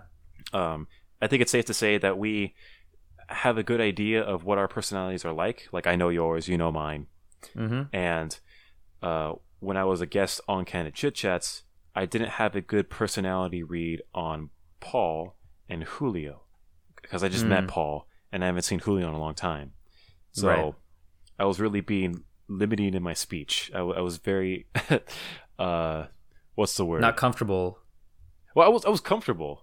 It was Okay. just, um, you know, I couldn't say certain things because Right, I wouldn't know how they would react, and you know, I wanted to keep the flow of conversation and the level of of uh, a chaoticness to Yeah. a low. No, So- that's understandable. Yeah. Yeah, and I guess it's just you know I barely met them or I barely re-met them, and it's just that kind of dynamic that was present at the time. But Mhm, go, mhm. going back to our conversation right now, uh, we talked about free will, we talked about social media, addictions, validations, feedback, and now Mhm. we're talking about different dynamics in terms of conversations. Mhm. Uh, I think we need to bring up that this kind of conversation rarely happens yeah. because I'm the only person in this building right now that's actually talking. yeah. Yeah. so yeah, it's kind of interesting. Um, and people need to do this. I think people people need to sit down and they need to talk Yeah. just about certain things and they need to dig deep and to think live on Yeah. hand. it's almost therapeutic. Oh yeah, big time. That's why I'm. That's part of the reason why I'm doing it. yeah. because it's like I need to talk and I need to think uh, Mhm. because I don't usually have this kind of conversation dynamic throughout my daily life here. Yeah. Yeah. I'm kind of in a routine, like I told you before. Like I go to class, I come home, I, I work out in the morning. After I'm I'm, I'm going to work out in the morning uh, tomorrow. Go to class, come home, cook, eat, and you know it's it's kind of like rinse and repeat. Um, right. Right. So You need to shake and- things up a little bit. Yeah, and to be honest, and I'm gonna talk about myself a little bit right here. When I try to have for this kind of conversation with others, like on campus or with other people, they're not really as engaged. Like they're always kind of like thinking about something else, and they have their Mm. own issues that they're dealing with. Um, and I, I've noticed nowadays, like this past week, people have really checked out. and we're, we're kind of like near the end of the semester. Like I end May 14th, so it's coming up. Um, people have already checked out. Some of the TAs already checked out. It's like, oh, all right. And what I mean by that, by checked out, I mean like mentally, they're just not. They're they're waiting for the semester to end. Like you can just tell it on their face. Like they're tired. Right. They don't have enough sleep. Um, they keep conversation to like a minimum. Yeah. Yeah. and I'm not really a talkative guy, but when it gets to when it gets to a point like this, I'm like, all right, dude. Now we're really not talking. like bring us something. yeah, like I had a guy who just bailed on me during lab, and I'm like, all right. oh man.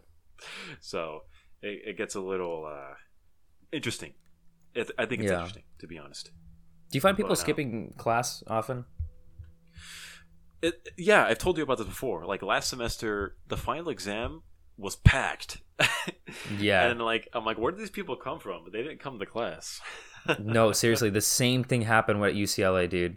Exact same thing. It's crazy, and it's uh, I go to office hours pretty often, and I'm like the only Yeah. guy there. No, dude, I used to do the same thing. Yeah? I wanted to talk to my te- professor, you know? Yeah, I mean, not I all the time. yeah. I wouldn't go every time, but sometimes. yeah, um, like I I like check in every now and then, uh, and I'm like, okay, um, even if I don't really have like I need help, I just like Mm. sitting there and, and like just say what's up. Talk. yeah, No, I think I, well, first of all, I think the the professor really appreciates that, you know, because um, you're a student who's actually interested in what they're teaching, you know. Um, Right, and I think yeah. professors genuinely like that for the most part, um, unless the professor just like hates their job. just But busy and they're yeah. yeah, and on top of that, you're you're getting human interaction number one, and it's good human interaction because the conversations that you're having are helping you learn the material and burn it into your brain more. On top of that, if the professor gets to know you and is grading your papers or is grading, you know, you, they'll remember you too. They might even have a, and I, I used to think like this. I was like, you know, if I go in, I know for a fact That my professor's Yeah. probably gonna, yeah, yeah.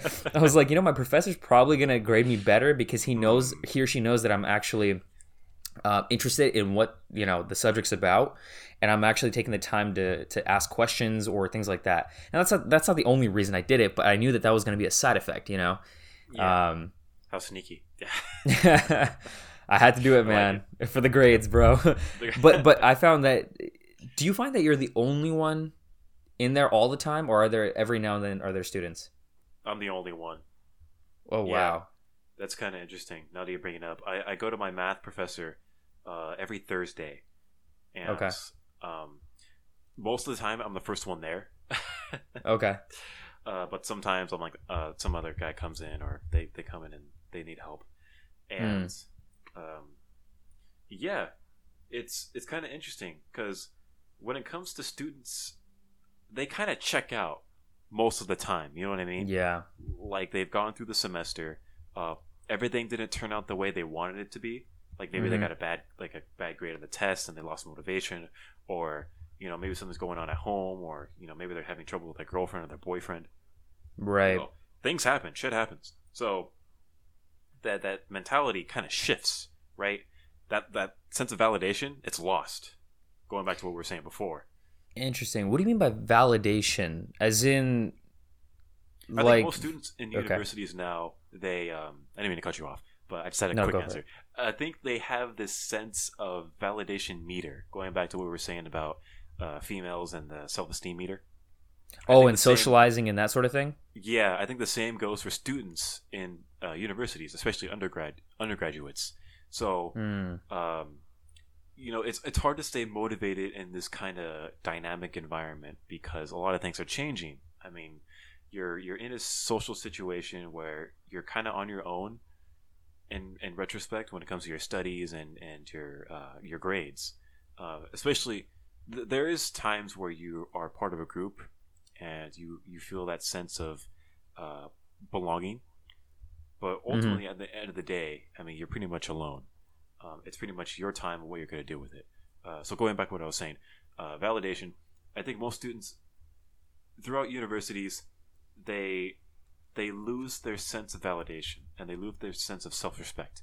Like they start the the, the semester with a lot of self-respect and a lot of motivation, and the only the only direction that bar goes is down as the semester Mm. progresses. I'm not saying it it decreases linearly. I'm just saying it decreases overall. Like it will never reach that maximum point of of uh of validation of that of that self respect. You know what I mean? Yeah. That's my theory so far. Um, I've kind of Hmm. noticed it here and there because, uh, you know, a lot of these students at my university, I think they're just kids, man. Tell me about bunch it, man. They're just a bunch of kids who are just like figuring things out, and you know they're doing random shit, and they Yeah. try to, you know, they're trying to they're trying to do good, but they're just they could be better. no, trust me, I, I agree with you I hate 100%. to say it, but yeah, I I look at it I, when I when I used to walk around campus, every now and then I think to myself like, I, what you were saying about the whole you know people really focus a lot of their brain power, their limited brain power. Everyone has limited brain power, right? I think we can agree on that. They focus a lot of it on socializing and and whether they fit in and and social media and whatever, right? Yeah. I think if I look at it from an evolutionary perspective, in which I used to do, I see people, and it's it's it's crazy. Like it's not like I walk around looking every at everyone like they're like monkeys or apes or something, but I definitely see that they're kind of like animals that are. And I'm not calling human beings animals or like we are animals, but I'm saying like I'm looking at them as unconscious, unconsciously living through their primal instincts, meaning they have to fit into the group because it's about survival, like that. You know, even though in our current environment that's not necessary, you're gonna survive, at least for the most part. You know, interesting. okay, more on that. Um, you later. see what I'm saying? Yeah, because in the real world, going back to reality, Yeah, the, the world is not set up in a way that the universities are set up. The universities are so disconnected from the real world itself that it's Mhm. ridiculous. Like they're they're hardly connected to the workforce environment. They're hardly connected to, you know, economics in, in terms of you know the free market and what what happens in in American economy. They're so disconnected, and I think the reason Uh-huh. being is because they think they're so special. They think they're so different. Like they're gonna change the world. Um, so they right. a lot of this. I hate to say it, but a lot of like pseudo um, motivation or pseudo uh, entitlement to a lot Yeah, of entitlement. students. Yes, I think that's what it is. I th- yeah, I think that's the word for it, and this could be applicable to like the Ivy League schools or something like that, like Yale, the ones who are always complaining.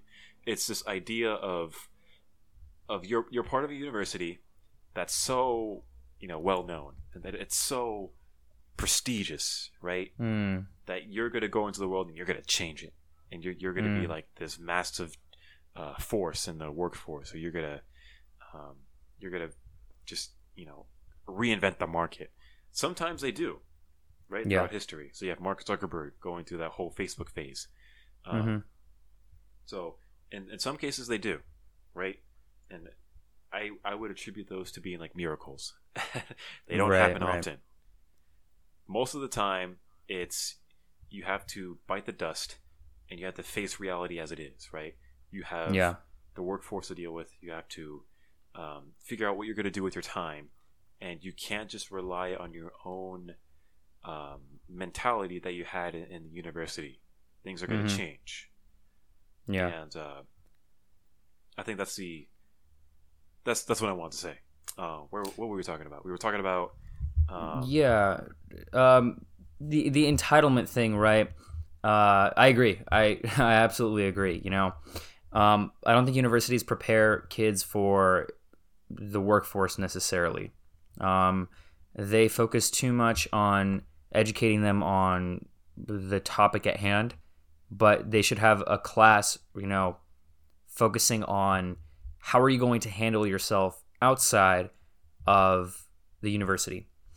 Uh, so things like how do you like how hard is it really going to be? Be pragmatic. I don't think it's unre i think everyone and i was talking to julio and nick on the previous episode of candid chit chats about this um, i think it's a good thing to set unreasonable goals and unrealistic goals but the path to get there has to be pragmatic and realistic because and and what i mean by unreasonable is unreasonable goals is improbable um, you should have a backup plan, but if you want to go for an unreasonable goal, who the hell am I to tell you no, right? But if you do do that, then have a pragmatic path to get there. Be smart about how you're going to get there. Don't think that it's going to be easy, or don't think that it's going to, um, you are for sure going to get there. You know, you have to prepare yourself mentally for a lot of stress, a lot of, you know, all this stuff. You have to truly be grounded in reality and see how things and, and how reality really works to be able to have that uh, unreasonable goal become true. Because there everyone says oh man i want to be a billionaire. It's like dude are you kidding me? Okay the vast majority of you saying that you want to be a billionaire or a multiple multimillionaire are probably not going to get there. Because you say it but you don't your actions are completely the opposite. Or you think you're going to get there so easily because you have this entitlement mindset like you're just you're just going to get it like you know what i mean? Um, but Yeah. if you actually have a plan to get there that is pragmatic that can actually happen that's realistic and it's grounded in reality and you know that there's a, a good decent shot it- okay one quick side note here. People are afraid of taking risks right? Um, and i understand that completely. And i think that you should look at risks like this right? And i, I mentioned this on the previous podcast for candid, candid chit chats also that risks that in and of themselves are not a bad thing i think. Um, you should go for risks especially if you know what you're doing. I think what it comes down to is hedging that risk. And what i mean by that is de-risking it. So if your chances of failure are let's say 80% or 70% on what you're doing find ways to de-risk it you know? Be super calculating about it. Take calculated risks you know? Um, bring the risk down to almost zero so that it's not really a risk. It looks kind of like a risk on the outside to most people but it's not really because you know the most realistic way to make this thing happen but most people don't do that that's the problem i think and I think people think it's going to be easier because they've had previous accomplishments in life such as oh i got into this great university therefore everything else is going to come to me in life you know um, Interesting. I Yeah. agree. That's a good point. A lot of university students think that they they go into this college and they're like everything's going to be taken care of because Yeah. I go to this great university and they're going to set everything up for me and I'm going to leave with this. I'm going to leave gold, right? I'm going to be this perfect individual. yeah Um, a lot of them don't. And I think Mhm. it's because when univers- when students enter universities, they have a lot more free will than they know how to handle. okay interesting So, what I mean by that is, uh, they have a lot more opportunities socially, Mm, and they have a lot more opportunities academically. There is a lot more opportunity, but there's also a lot more opportunities to uh, develop self-destructive behaviors. Oh So yeah, they're away this- from home. Alcohol is there. Yeah. Friends are there. Peer pressure. That's yeah. true. Most students nowadays they go to college for the experience. They go to the college for that same thing you just said. They want to experience that type of uh, lifestyle. I think most of them Mhm. do. So they want to experience what it's like to have that kind of freedom. They want to experience what it's like to be young and dumb. yeah. Yeah, I, th- I think I don't think I ever had that um, mentality Mm. to be honest. Like I've struggled through life, um, Mhm. but I've never had the I this this this deep Mm-hmm. desire. Yeah, Interesting. I did actually at a certain point. You, yeah, you I- very much did. yeah no i did and I, I definitely lived through that i would say with me it was i had and this is thanks to my parents really uh, my parents when i was being raised and, and partially i mean me just my own personality growing up Right. was that i always had to focus on my main goal my priority which was to get you know to get into a good school to get good grades to you know find a good job which i mean or, or find your purpose in career in life and whatever right? And to do good you know to to perform well essentially in life right? That's your priority.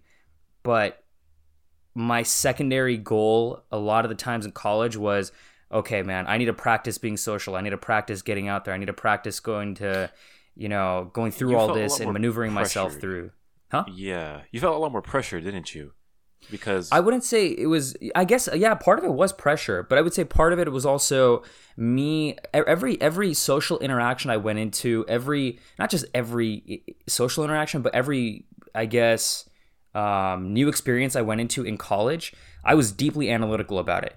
Um, I don't think I was unconsciously making too. I was making unconscious choices for sure, but not all of them were unconscious. I think a lot of the interactions that I was going into, I was following Jason Capital a lot during that time. I was practicing a lot of these like skills, developing these these social skills, developing these um, you know a, good way to look at interactions with people, um, which I don't think I think people unconsciously go into social interactions a lot without really thinking too much about it.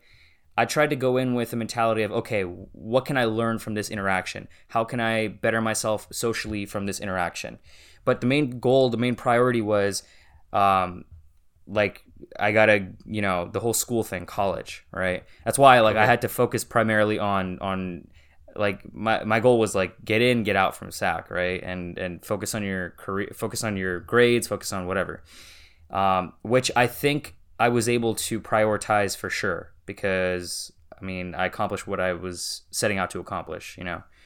Um, I forgot the main point of what I was trying to make here, make there, but I did. Oh, Uh, I definitely did go through unconscious uh, pressure for sure. okay, Uh, I wouldn't say it was as big as most people go through, um, but I went through it and I sort of went into it thinking like, okay, this is the environment for me that's gonna, you know, bring me pressure. It's gonna do this, that, whatever. But I need to learn how to sort of, I guess, maneuver my way around it, and that's why partially I had my mentor Jason Capital at the time to do that, um, to help me out with that. Uh, and that's why I was like obsessed with whatever he was teaching. You know, I'm like, oh, I gotta do this, gotta do that, whatever. You know, and I loved it. you're you're much more methodical when it came to that time in your life. Uh, Yeah. I wouldn't say that you had a big, you know, for lack of better terms, uh, a young and dumb phase. You know, like where you go Yeah. join a frat and you, you try to like fit in, and you go to these Yeah. parties and you try to maximize your amount of social worth.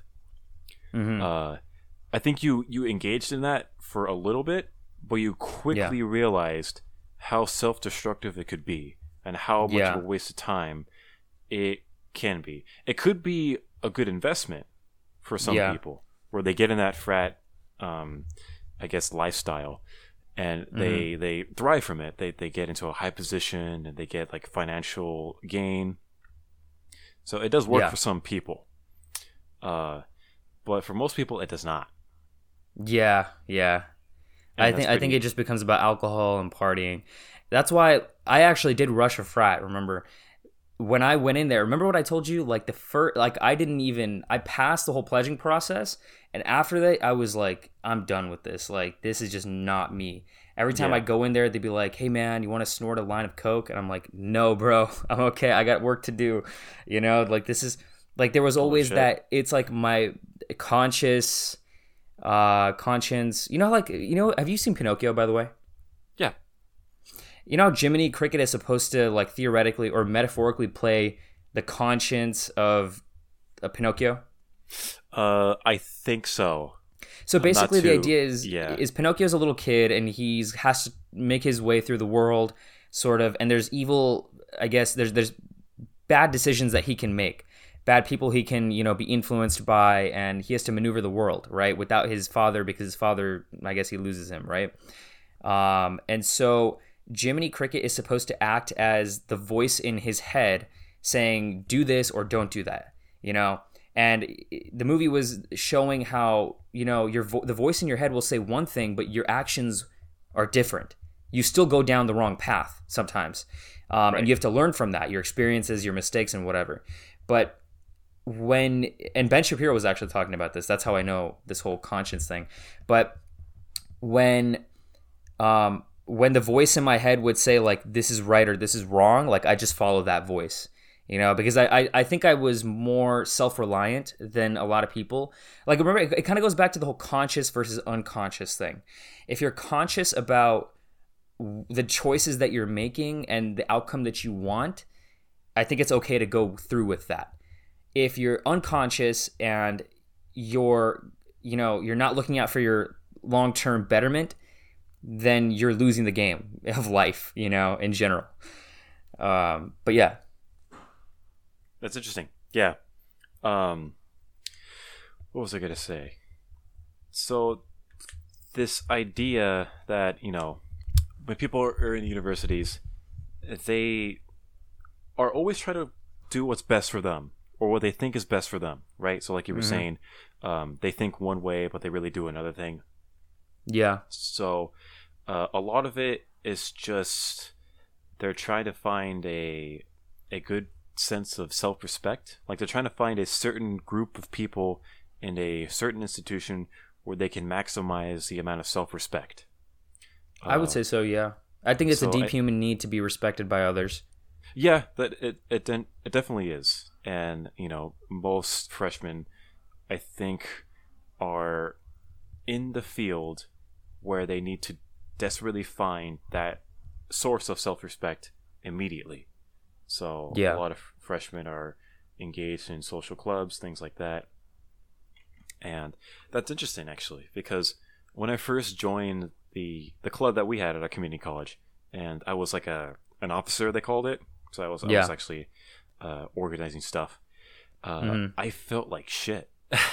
Really? Why? yeah, during that time, um, Mm. I I didn't like the board. I didn't like the the members or not the members, the the the, the officers, the other officers. Um, Ah, I, didn't see, like I him as see. much. Like I I liked Sam and I liked a few others. Uh, Yeah. but overall it was just maybe it was just like my my my antisocial behavior maybe Mm, hmm but that was when i realized okay i can't be in this kind of dynamic you know what i mean i, I can't Mhm. be in this social power game it's exhausting and it's very demanding because Yeah, you know okay. i would come home i would not only have my studies to work on but i would also have to spend most some of my time into the club so Mm. organizing things and making sure things were okay and you know communicating with other officers and trying to get things done and you know there's always that sense of uh communication between officers where like you're you're trying to get them to do something but they don't do it so you do it and then things start getting really awkward so Yeah, yeah. People are not on par with your the level of commitment, and I, I think I, I, I personally I hate that a lot because I'm like, you know, if you can't even carry your own weight around here, you know, why are you in this position? Like, what what makes you deserve this position? You know, the club members voted you in, but is it only because you were a good talker, or or what exactly? Um, And the main reason I hate that is because if I'm picking up your work and you're getting credit for that work, I don't necessarily like that too much. Right. You get what yeah. I'm trying to say? There are certain people I'll do a little work for, which I don't mind at all. You know, if it's like a group thing. But if it's your job, or and if you need to respond, man, come on. You know, you're getting credit for this. Like, you know, I think I think those people at the end of the day, in the long term, are gonna get hit hard with life because they they haven't necessarily developed the work ethic to understand. They just have the position. You know, they don't necessarily have that wor- real raw work ethic in there. They don't have the mentality. That's not there. And you can Yeah. quickly identify that it's not there just by seeing how they react under pressure, seeing how they act under stress. Yeah. Um, or even if you give them a little power, right? So if you really want to know a man, give him power. So yeah, Abraham Lincoln. yeah, it's it's this idea that you know individuals are so different when it comes to the real thing, and uh, I quickly realized that people are not so dependable as they are when I was in that position, when I was interacting on that higher level of uh, you know decision making, because people weren't dependable, and I, I quickly realized that oh, this is all just a power game. This is all just you know uh, social media uh, you know, in, influence and social media gain, and it's just a bunch of personal uh, agendas going around. yeah. And I'm like, this is Yeah. bullshit. I mean, it, it's kind of weird. Um, I thought it was different going in, and I realized I'm not gonna ever do that again. like I'm even on on campus right now. They have like a lot of uh, fraternities and sororities and like clubs every now and Mm. then, like on the main uh, campus walkway Yeah. and I don't even pay attention. I, I just walk the other way. I go around. It's not it's not really a thing that attracts me because I know it's just a lot of unnecessary stress. Yeah. Um, I felt that exact same way about uh, my Bollywood dance team when I was at UCLA. oh yeah, It was- yeah, so so shitty, dude. I hated it with a fucking passion. Like in my entire experience at UCLA, the worst thing that I went through was that team, and I expected it to be the best thing, one of one of the best things that I had gone through. But dude, the people, man, oh my god, talk about social cliques, talk about um power games. And it sucks because norm okay here's the thing. Normally i do well in that kind of environment right? I've consciously made made a practice out of it right? Like we were talking about before with jason capital all the teachings. I do very well. In fact i fucking thrive in that environment i'm not even trying to be cocky here i'm just saying like i'm telling you the truth yeah. but in that particular thing, it was different. And I think a lot of it had to do, and I'm, I'm not trying to be racist to my own race here, but I think it had to do with the fact that culture? they were Indian. Yeah, it was They were culture. Indian. It was that type of Yes. upbringing. Yeah, and, and, uh, you know, I mean, I don't want to get too deep into that, but um, there, this whole social game, this whole power game is very, very, it's played much on a much harder and much more hardcore level by Indian society. Um, and you know they always talk about oh where does you know even even amongst the adults you know they ask their their adult friends oh where does your kid go to college? Oh my kid goes to Princeton. My kid goes to UCLA my Every kid you know it's like it- Yeah. yeah it- seriously yeah, it's like well well I mean you know parents yeah parents definitely do that right? But I'm saying like when these Indian individuals at parties get together, I clearly see it a lot more than in your other cultures, right?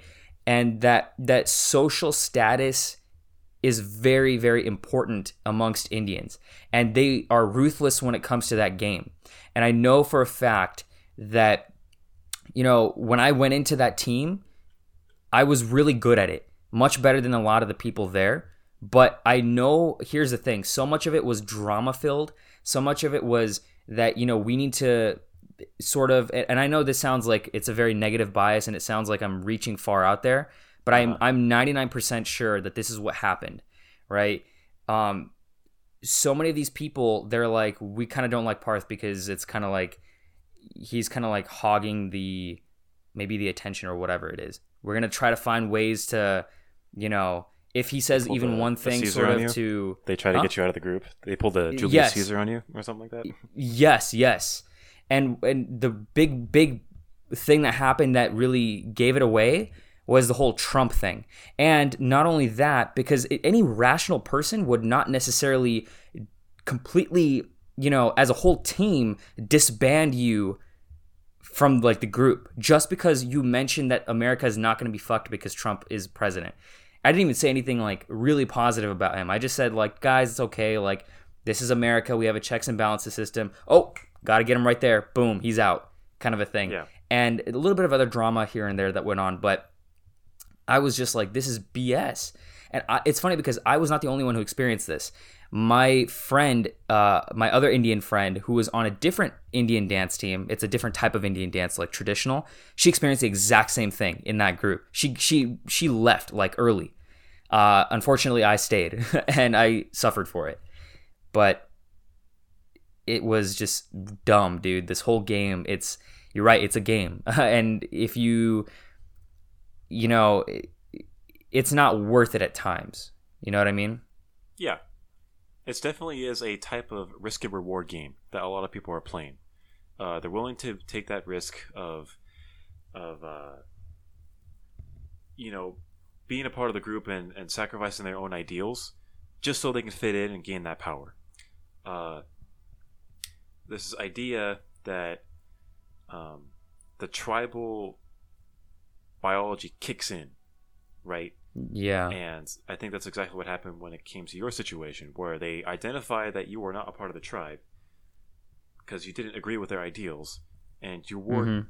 quote unquote moral. So yeah. They decided to take you out, uh, for lack of better terms.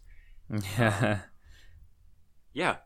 I'm very different in that respect because most of the time I really don't give a damn about um, playing the tribal game. And I think yeah. you realized that too once you went through that whole situation. Yeah. But in some retrospects, that's my biggest weakness where I'm mm. most of the time I'm stubborn. Mm. And most of the time uh, I choose not to get involved because I sense a, I sense a, a level of uh, chaotic dynamics. You know what I mean? Mm-hmm. Um, let's see here. Uh, an example would be honors ambassadors. How I, I realized that was a total um, sham, total social just mess. You know, I mean, I doubt a lot of honors ambassadors people will be listening to this. Um, okay. Do you want to elaborate a little bit more on like specific people because specific people? Gotta call people out. well, well first you don't have to mention names, but like just like yeah, certain yeah. certain dynamics that kind of gave the it away. That like like this is not good. Like I don't like this. So what I remember that the things that bothered me the most was first of all, things were very segregated. Things were very divided. So when it came to the usual meetings, and when it came to even people at the higher end, uh, the officers, mm-hmm. uh, people were in cliques, quote unquote. Oh. And that was very disturbing, right? Because it was just a, a bunch of divided uh, set of uh, people, right? When it came to a club of unity and a club of ambassadors, and we would go on events, it was clearly evident that there were specific people who were in a certain clique. Like they would go to that one car, or everyone in this car was part of that clique, or everyone in that car was part of that clique.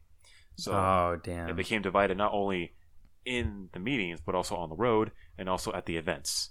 So that was a little disturbing. And I really mm. noticed that because I was the one who organized the events. yeah. So that was interesting to note. Uh, yeah. Another part was a lot of uh, unnecessary drama, a lot of high school bullshit. Yeah, uh, that's what it's called. I never, yeah. I never had any of that high school bullshit because I went to a, a all male. yeah, the Webster's school. dictionary definition: high school bullshit. high school bullshit. It's just, it's a lot of it's unnecessary and yeah. people need that drama. They they need that that chaotic environment. They need that dynamic social uh, shifting plane. You know what I mean? That type of platform yeah. is it's very intriguing, and I think part of that was why we had a lot of females, a lot of girls in the social club as well. Yeah. Um, you know, there was there was constant uh, um, alpha choosing I think, for lack Okay. of better terms. There was there was a lot of uh, Certain guys would get attention, or what? certain guys would get attention. They were there for like a certain guy they want to talk to. Because I know a lot of girls who were there want to talk to Abraham Ah, from from from Hush Hush uh, back talk. Uh, when I Yeah. asked certain people uh, like one on one, and yeah, yeah. uh, some people were there for a social connection, like they had friends there, and they just really want to fit in, and they, they felt like they were welcome there, which is all good and good. Um in respect to that, um, not else I can remember, to be honest, in terms of the specifics. I mostly Right. forgot about most of what bothered me. What about you, though? What was your experience like?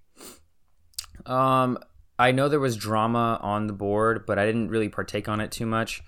Um, there, I think there was a lot less drama on our board, the spring 2016, I think it was. Um, the Oh, yeah. board versus the Yeah. previous board. Um, Yeah. because we made a conscious effort to not be so cliquey. Uh, but there were still cliques. Um, but we tried, like, we forced uh, people to sit in separate cars and to really talk. I guess um, we, uh, I, I, at least when I was in charge of this whole uh, fair, what was it called? Ah, shit. Uh, We had this fair where I was uh, in charge of uh, helping people teach, teaching them Bollywood dance, and we were like going to compete, and we were going to show them and that sort of thing, and helping Oh, them, you know, the cultural fair, dance. something like that. cultural fair, yes, culture fair, yes Okay. and um, it taught them, you know, that sort of thing. And I tried to include everyone. I tried to always talk to everyone, not just like one clique. I hated that. I really hated that because I saw that in high school, and I, I felt not just bad personally. I felt bad for the people who felt left out because, and I knew there were people, and you can clearly tell who like some of those people are. And I would just go around talking to as many people, you know, and trying to avoid that from happening. Uh, especially when I was officer, because that was just I don't know. It's just dumb, I think. But um, I think naturally it kind of does happen a little bit because people. I think the real root reason is that most people they click well with some people and they don't click well with others. And then at the same time, I think uh, some people are just too afraid to uh, talk to anyone outside their clique. You know, because it's leaving the comfort zone, I guess. the, the tribal genes take uh, to kick in, yeah. So Yeah. I think honest ambassadors, it really needed to happen because uh, a lot of people really uh, they developed through that phase or through those years Yeah. because it was a somewhat of a uh, sanctuary for that demographic of students. A lot of them were young. A lot of them had the same goal of transferring, and a lot of them had a a uh, similar uh, setback, and that was being rejected from their dream university. Right. Yeah. So we all had that. No one said it, but we all had that same uh, suffering internally. Yeah. Pretty much. So when it comes to that uh, environment, I think they felt the most welcome, and at the same time, they really needed to be part of that chaotic social dynamic, right? So Mhm. being part of the cliques, and there was like dating here and there, and there was like drama. Uh, Mm-hmm. they needed that in their lives because they wanted to get their mind off of how they're rejected and how you know life sucks and they're still living at home with their parents and Mm. how um, you know how stressful classes are things like that i think they really Yeah. needed that kind of dynamic Yeah. I never Uh, cared too much about the whole living at home thing. Uh, but I could see how a lot of people would because all their friends are off, you know, uh, Yeah. partying away freshman year of college. So, but they're, they're stuck at here yeah they're stuck at home through community Yeah. college um, yeah, ironically, I partied the most during that year. you part of the most yeah yeah. yeah we made our own fun here at the community college um, Yeah. it's yeah, and you- you you make some uh, lifelong uh, friendships uh, like you and I, and Yeah. I'm pretty sure there are some other people uh, from the from the club who are still friends. Yeah. Oh, yeah. Yeah. way. Lifelong friends. Yeah. Yeah, it definitely is that good uh, starting of a uh, certain friendships. Uh, Where was I going to go with this? Nowadays, I'll never be in that kind of dynamic again. Oh, really? Two or three good friends are, are, en- enough for me, to be honest. Interesting. Yeah. And uh, I don't know. I guess it's just how I am. I mean, we can definitely Yeah. differ between us where you're much more of a social individual than I am. hmm But I think it's just our upbringing, to be honest, because I think your upbringing uh, had a sense of pressure on you throughout high school and throughout college, where you had to be. I don't say had to be, but you you saw opportunity in being social in respect to, you know, uh, gaining social power and Yeah. hundred percent. ha- Yeah. having friendships here and there that would help you out, and you know, you were very much in the loop. Uh, Yeah. I think my upbringing is very different because uh, going to the high school I went to, a lot of the, the social dynamic wasn't really necessary because Mm. we were very, uh, not like really strict, but it, it was a, uh, a much more disciplined type of environment. Okay. so we had a we had uniforms and we we had uh i think we had do we have weekly masses? No we had monthly masses. So we were very Oh, involved with a lot of grown-ups and Okay. they they definitely had an impact in our lives. So there were the priests that were on campus or on on the school grounds. They lived on Mm. campus. They lived on the school grounds um so there was those individuals there was the tech teachers there were the other teachers um, a lot of adult presence in that Right. time uh, so i think that contributes to my maturity Mm. to be honest and uh, it didn't work for everybody i know some high school guys who kind of went their own way and who are kind of in a bad place now but right. you know everyone has their own experience everyone has their own flaws and everyone has their own strengths so yeah Yeah. Definitely. Definitely.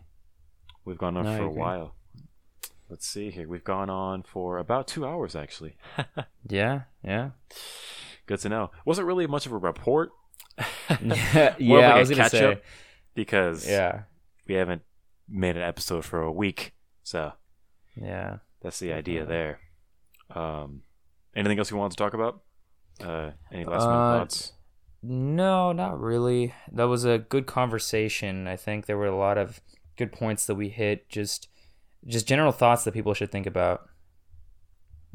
yeah good to know honestly we could have these kind of chats um every episode but we kind of want to Mhm. constrict it to a certain topic of ideas and stay relevant so we talk about news and the report and the academy episodes uh we'll talk about something Yeah. very educational uh by the way for the educational for the odyssey academy next time what are we going to talk about I have no idea. Uh, we should definitely consider figure some ideas and then Yeah. we'll figure it out. Yeah. okay well as of right now i think we can call it an episode Yeah. Let's do it. okay sounds good all right thanks for Cool, listening cool. kind of a long All right. podcast Yeah. Take care. Take care everyone